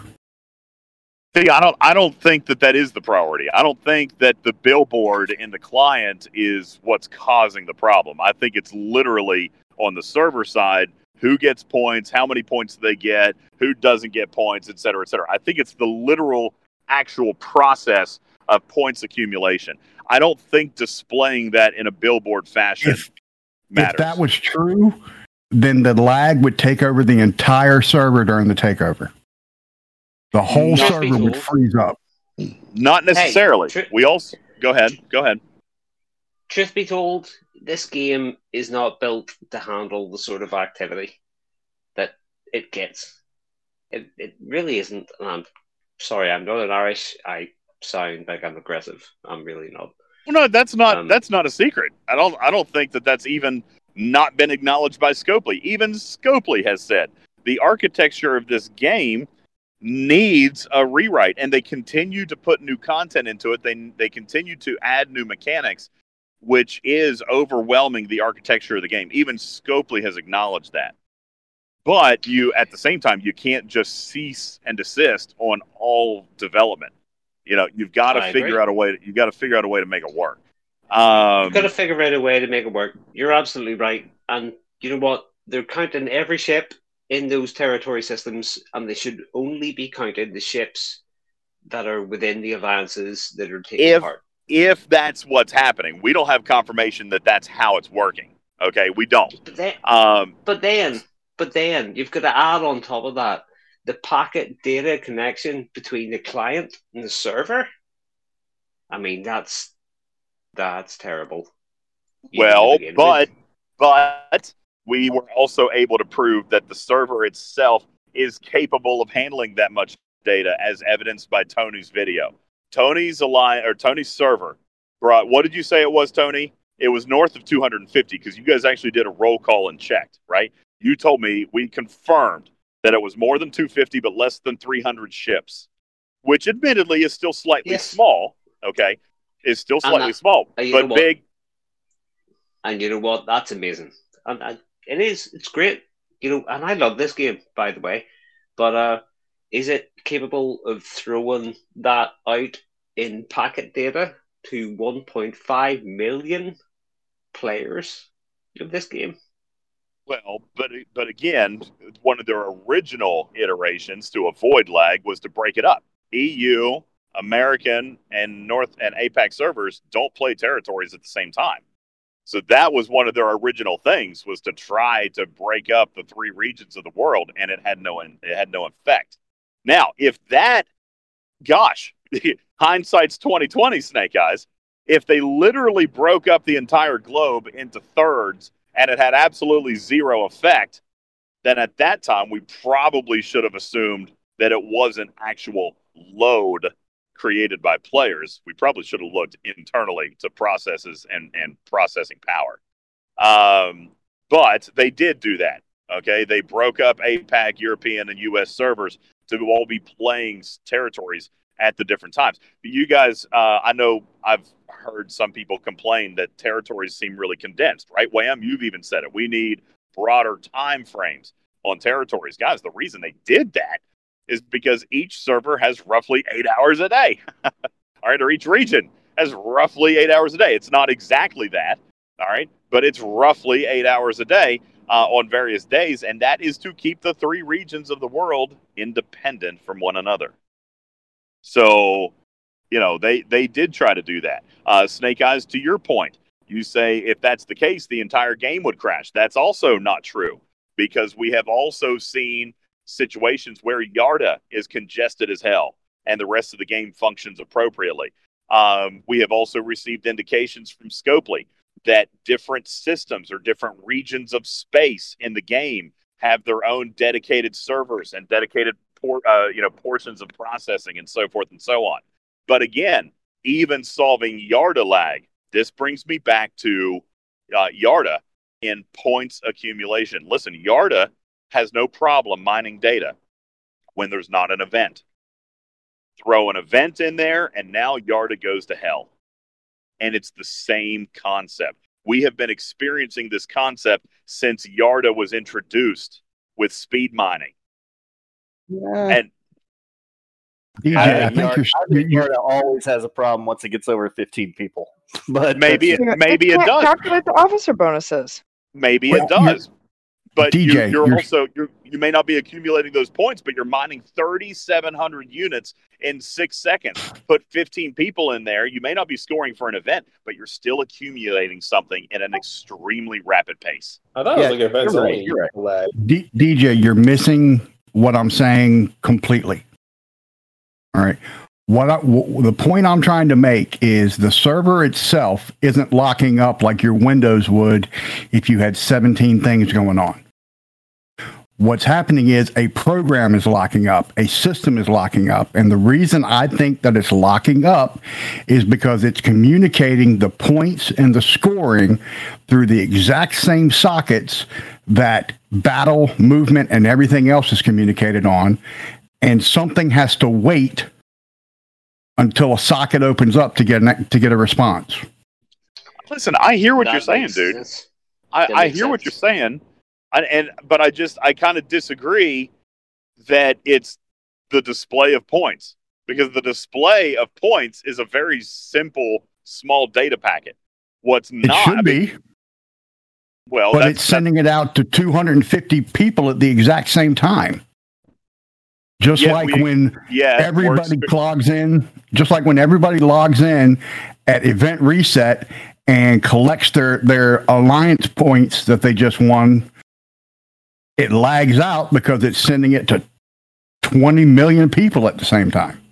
Well, it could be. I'm. I just. I mean, me personally, I disagree that it's the that this is the scoreboard. All right, but I may be wrong. Listen, none of us know what the code looks like. None of us know what the processes look like on the server. My opinion is that it's just trying to do too much too fast. And and your opinion is not necessarily wildly that it's different, but but your suggestion that take down the scoreboard and it'll be better. I don't know that I agree with that. I think it's deeper than that. So I, I- hear what you're I- saying. I just don't I just don't agree with that solution. I think it's got to be deeper. I, I think it's exactly that solution, and here's why. You're you're saying the server's locking up because the battle's going 30 seconds because the server can't handle it. If that was true at the exact same time, everyone else on the server wouldn't be do, able to do anything during that same 30 seconds. But they can because they're in different systems. And and literally what I just said is Scopely themselves have acknowledged that different regions of space belong on different servers with different processes. All right. For example, that's their at least that's been the excuse. That's why Yarda screws up. By the way, that's why you can mine in Yarda and have a terrible time uh, and territory be fine. Or the PvP zones during the PvP PvE hybrid event. We've not experienced any debilitating lag in those systems. Why? Because you don't have 500 people in there doing everything at the exact same time. You got four or five or six or seven players in there doing it at the same time. By the way, those points still accumulating. It's not a massive number of points. Everything is still accumulating. All right. My, my point is there are different regions of space that are dedicated to different servers and different processes. And that's why they've always said that Yarda is its own thing because augment space was all dedicated to one server. Well, that's Okay, I, oh. go ahead. I, I get all that, but my point is if we fill up every node in Yarda right now and go in circles, we're not going to have that same lag that we have when there's a data mine data mining event and it's point pushing our scores to us every time we get off the lag off the mine. I That's where the disagree. lag is coming in. I disagree. I disagree. Take I- go fill I up Yarda disagree. right now. I think if you go fill up Yarda right now, um, and and you have got every node in there, and you've got everybody going back and forth, I bet it still lags out like crap. No. I mean, my I could go down there with six other players, and mine still lags out like like a bitch. We need It's to terrible. money Well, you also ball. have an That iPhone, and part iPhones suck. Okay, but some of the, well, some of that has to do with the officers that you're using as well, though, and how it calculates that. Well, that's what I'm saying. When you mine 3,700 items in six seconds, you know, you're still accumulating, you know, that green data. It's being counted somehow, man. That's why I argue that they should just change the nodes to bigger again, and it would also make us PvP more over there again. Okay. Oh, So okay, now I think about Ilmatar just more. takes too long. it's it's not just about the counting. The counting is definitely important, but it's also about the amount and the stuff that's being counted for them. It is it's it's an infrastructure thing. This Well, game was never designed to have this sort of activity. Well, I have an I- idea. Go ahead, Wham. So, do you guys have to actually see the PvP? So let's let's just say that a Terra starts, an event pops up, and then and then the people that want to join the alliances, you know, of course, enter it, and that changes the event. And as any player on the server would see this event, it says, "What side do you want to join? Do I want to join Think or do I want to join Athen?" And it allows you to choose how many ships and which ships, and you put those ships in the queue and it's the amount of power, like an armada, that wins the battle. So while that event is going on, your ships that you put to go towards the battle are locked. You can't use them to do anything else, right? And after the battle is finished, whoever had the most power wins, and all the players that had the lower power ships get destroyed. And that gets your I hate that. I love you, Wham, but I hate that No. because I hate that because there is a strategy towards PvP, who you hit, who's got what crew. The- And you players. can't you can't do that. That that takes What- what your officers. officers and your officer powers and all the research you do, everything you've done the whole entire game, that would negate that. Yeah, I don't like that at all. The computer calculates that which ships win based off what. But yeah, Yeah, but but who's to say that it would make me fight your jelly as compared to your enterprise that's crewed with Marcus, for example? I mean, uh, let me let me say this, and and you guys have heard me name drop him a dozen times. Shout out Bojack. Uh, he came at me the other day. I was in Groom's Bridge. I was just doing my daily, but we're at war. He came after me. Okay.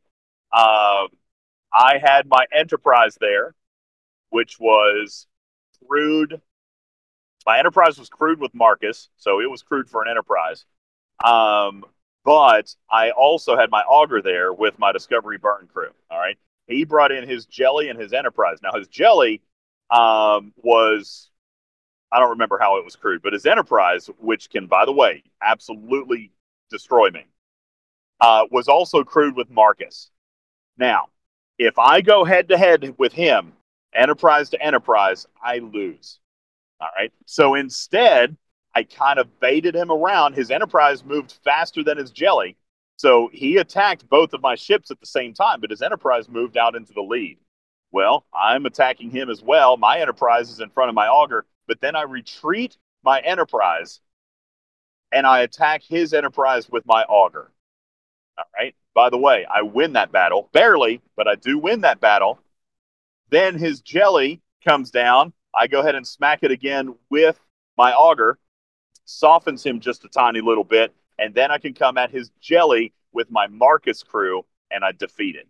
There is strategy, there is order of operations we've always talked about. There's a way to do it and a way to attack the crews that your opponents are bringing. Because if I had just hit enterprise to enterprise and then his jelly versus my Augur, I probably would have lost both. But instead, I won one, lost one, and then won one, and I still had the ship standing. You see what I'm saying? So just putting everybody into a bucket and then letting the computer calculate who's got the most power, I don't like that at all. That that just favors that just favors the whales, which territory capture was really truthfully, artistically and geniusly written not to do that. It really favor was. the It whales. written because the more person that has the more ships still wins. Not if a computer's choosing what ship goes to what. It doesn't know what you would do. Oh, you don't understand. You're totally wrong. So number also has a place in the point scale. So if Alliance had more people, even though they had a lower power, they would still win the have a possibility to win the battle depending on how much points you adjusted to it. Sorry, I'm chewing on peanuts. You're you're fine. I just I don't I don't want the computer to, to choose my simulations for me. I want to choose to to hit that enterprise with my Augur first. You, know what I'm idea saying? number two? An alliance gets so many tokens. Let's say ten thousand when they join a contested territory, and they can choose what alliances are on their side, and only those tokens run out, and that's uh, for the battle inside the, the territory. They're gone. No one else can enter, and whoever's left of the ships inside uh, win the battle. Or and how many tokens are left? You know what I'm saying? There's a limited number of entries, so you have to choose which players you would send in. Well, I know, and and what you're going to do is you're going to send in the 20 million kelvins. I mean, I just I don't know. I don't Well, like. that's what's already going there already. So what's the difference? Except now I can evade. I can still score points. I can I can Well, you- avoid that Kelvin. No, no, no. So you're still doing that. That's still happening, but there's only a set amount of, of uh, how many times you can enter the system. Like you can't keep flooding it with like a thousand people. You're you're limited to how many times you can enter. Once you once you run out of tokens, that's it. No. I don't, I don't, I don't know. I mean, I, you know, that's That's how certainly. other PvP games do it. Right? somebody with their background noise there. I, I'm not saying that that's a, a bad idea. I don't think I personally like it, but at this point, truthfully, all options should be on the table because what we have now doesn't work. What we have now does not work, and so yes, there does have to be something different. There has to be something different. Well, I mean, So we've had PvP battles before, before territories came out, in a system with like a thousand people, and we always had lag. So I don't know what you're. I'm not saying the the number calculation is not the problem, and it probably is ninety percent of it, but you're still going to have lag with a thousand ships in a system. I guarantee it. But I would and- like and, and again, yeah, it comes down comes down to core architecture. And again, I, I, I, this doesn't solve lag. It doesn't. you know, even Scopely has acknowledged that. But if we can improve it to a point where a major game feature is playable, then that should be considered. No, I don't. I don't think. Again, I don't think you solve lag without a major rewrite. But I think we've also all established that's not coming anytime soon. So we gotta we gotta make do with what we got, So and we gotta about figure out how to make it work. So dilution is always the solution. So option three is you create multiple places where battles can take place for the same territory. Multiple systems, multiple areas, like let's say 15, 16 systems across the, the galaxy. Well, you know, ironically, that was one of my earlier suggestions way back in the beginning. Is that like way back in the beginning? Is that each zone was not its own time. Like once it merged into your alliance, you had to protect all of them at the same time. all the discovery zones. Like you just make those for the com- for the territory that's up is the PvP battlegrounds. The ships in those zones are the ones that are calculated, not in, all crammed into one. Well, I mean that that kind of fits with uh, you know, the theory that I had is hey, listen, if you've got five zones, then you've got at least twelve or thirteen systems that you would have to defend all at the same time. And that could potentially help some of the, you know, spreading it out over multiple systems. But if it's the points calculation, then none of it matters anyway. You see what I'm saying? If it's if it's the actual points. Well, so, it, I don't it depends if the points is getting bogged down because it's trying to calculate all those ships in one condensed space. But if it's across the whole galaxy, it should be less of a issue for the server. Should be. let me let me ask this question because I, I don't know that I've ever asked it, nor have I bothered to look into it. When Yarda is a miserable poop hole, what is it like mining red data at a lower level system? Is it still bad? It's only Yarda. None of the other systems have seem to have an issue. Just but no one really mines red data, so that's technically a, a nice question. for the- yeah, I know. It's That's a, a tough question. system. It's a per system calculation funnel. Bottleneck, I mean. It could be. It could be. You know, and, and so I don't know. But I mean, I don't know. It's it. We've had a lot of good conversation about it, so we'll probably wrap it up right there. It's an actually, it's a very good hypothesis session, and further testing is needed. But now, we, I do still believe that we got uh, we've got a step in the right direction. You know, the the test that Tony Rome ran with his server is a wonderful test, and it's eye opening. It's eye opening, and and leads us to believe now that we have taken one more step in isolating the problem that is territory capture lag. And uh, and I, I'm not going to be the one to dismiss it. I think it's a wonderful test, and I think more testing is needed. But we've definitely moved in the right direction. But what Scopely chooses to do with that is obviously, you know, in their court. So uh, with that, we'll wrap up this particular conversation. Uh, I hope you guys enjoyed the hint that we gave, which was absolutely vague and done so intentionally. thank you guys so very much uh, for putting up with that. Uh, yes, thank you, Bubba Joe, for your delicious looking bowl of soup. I want that so, so bad.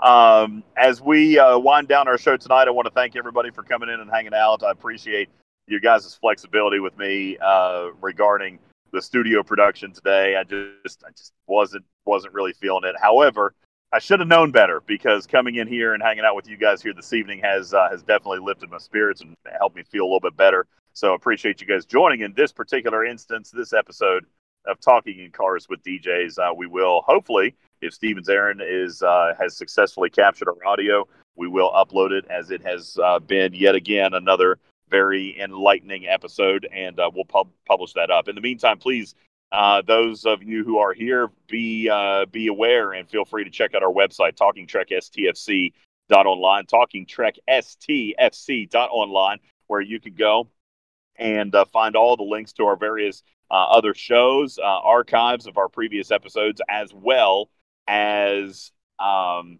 links over to our YouTube, and be aware of all the content that is coming very, very soon. Many, many videos, some great podcasts are going to be coming. We will be live on the air Wednesday, of course, after maintenance to discuss everything that has happened uh, with the maintenance that launches on Tuesday and uh, what it may bring. Uh, and Chick took a vacation day. Uh, we I've been talking with Panic. Uh, we have a proposed day to make up. Uh, well, it won't be a makeup. We just have a proposed day for his March interview, but I, there's just no time to make stuff up uh, with the maintenance that's coming. Plus, coming in March, don't forget we do have a sit down with a Scopely developer that is happening this month as well. So not as much time to do makeup content, so to speak. But yeah, he uh, he has a date in the books for the March state of the game, as we do with Scopely developer Cowboy Kirk, who will be joining us this month. My name is Ultimate DJs. I've been your host of Talking Trek Live, uh, Star Trek Fleet Command's official podcast. As we wrap up here tonight with uh, an episode of Talking Cars with DJs. Thank you guys also very much. Appreciate you. Love you so much. We'll talk to you on the next one. See you there. Bye bye.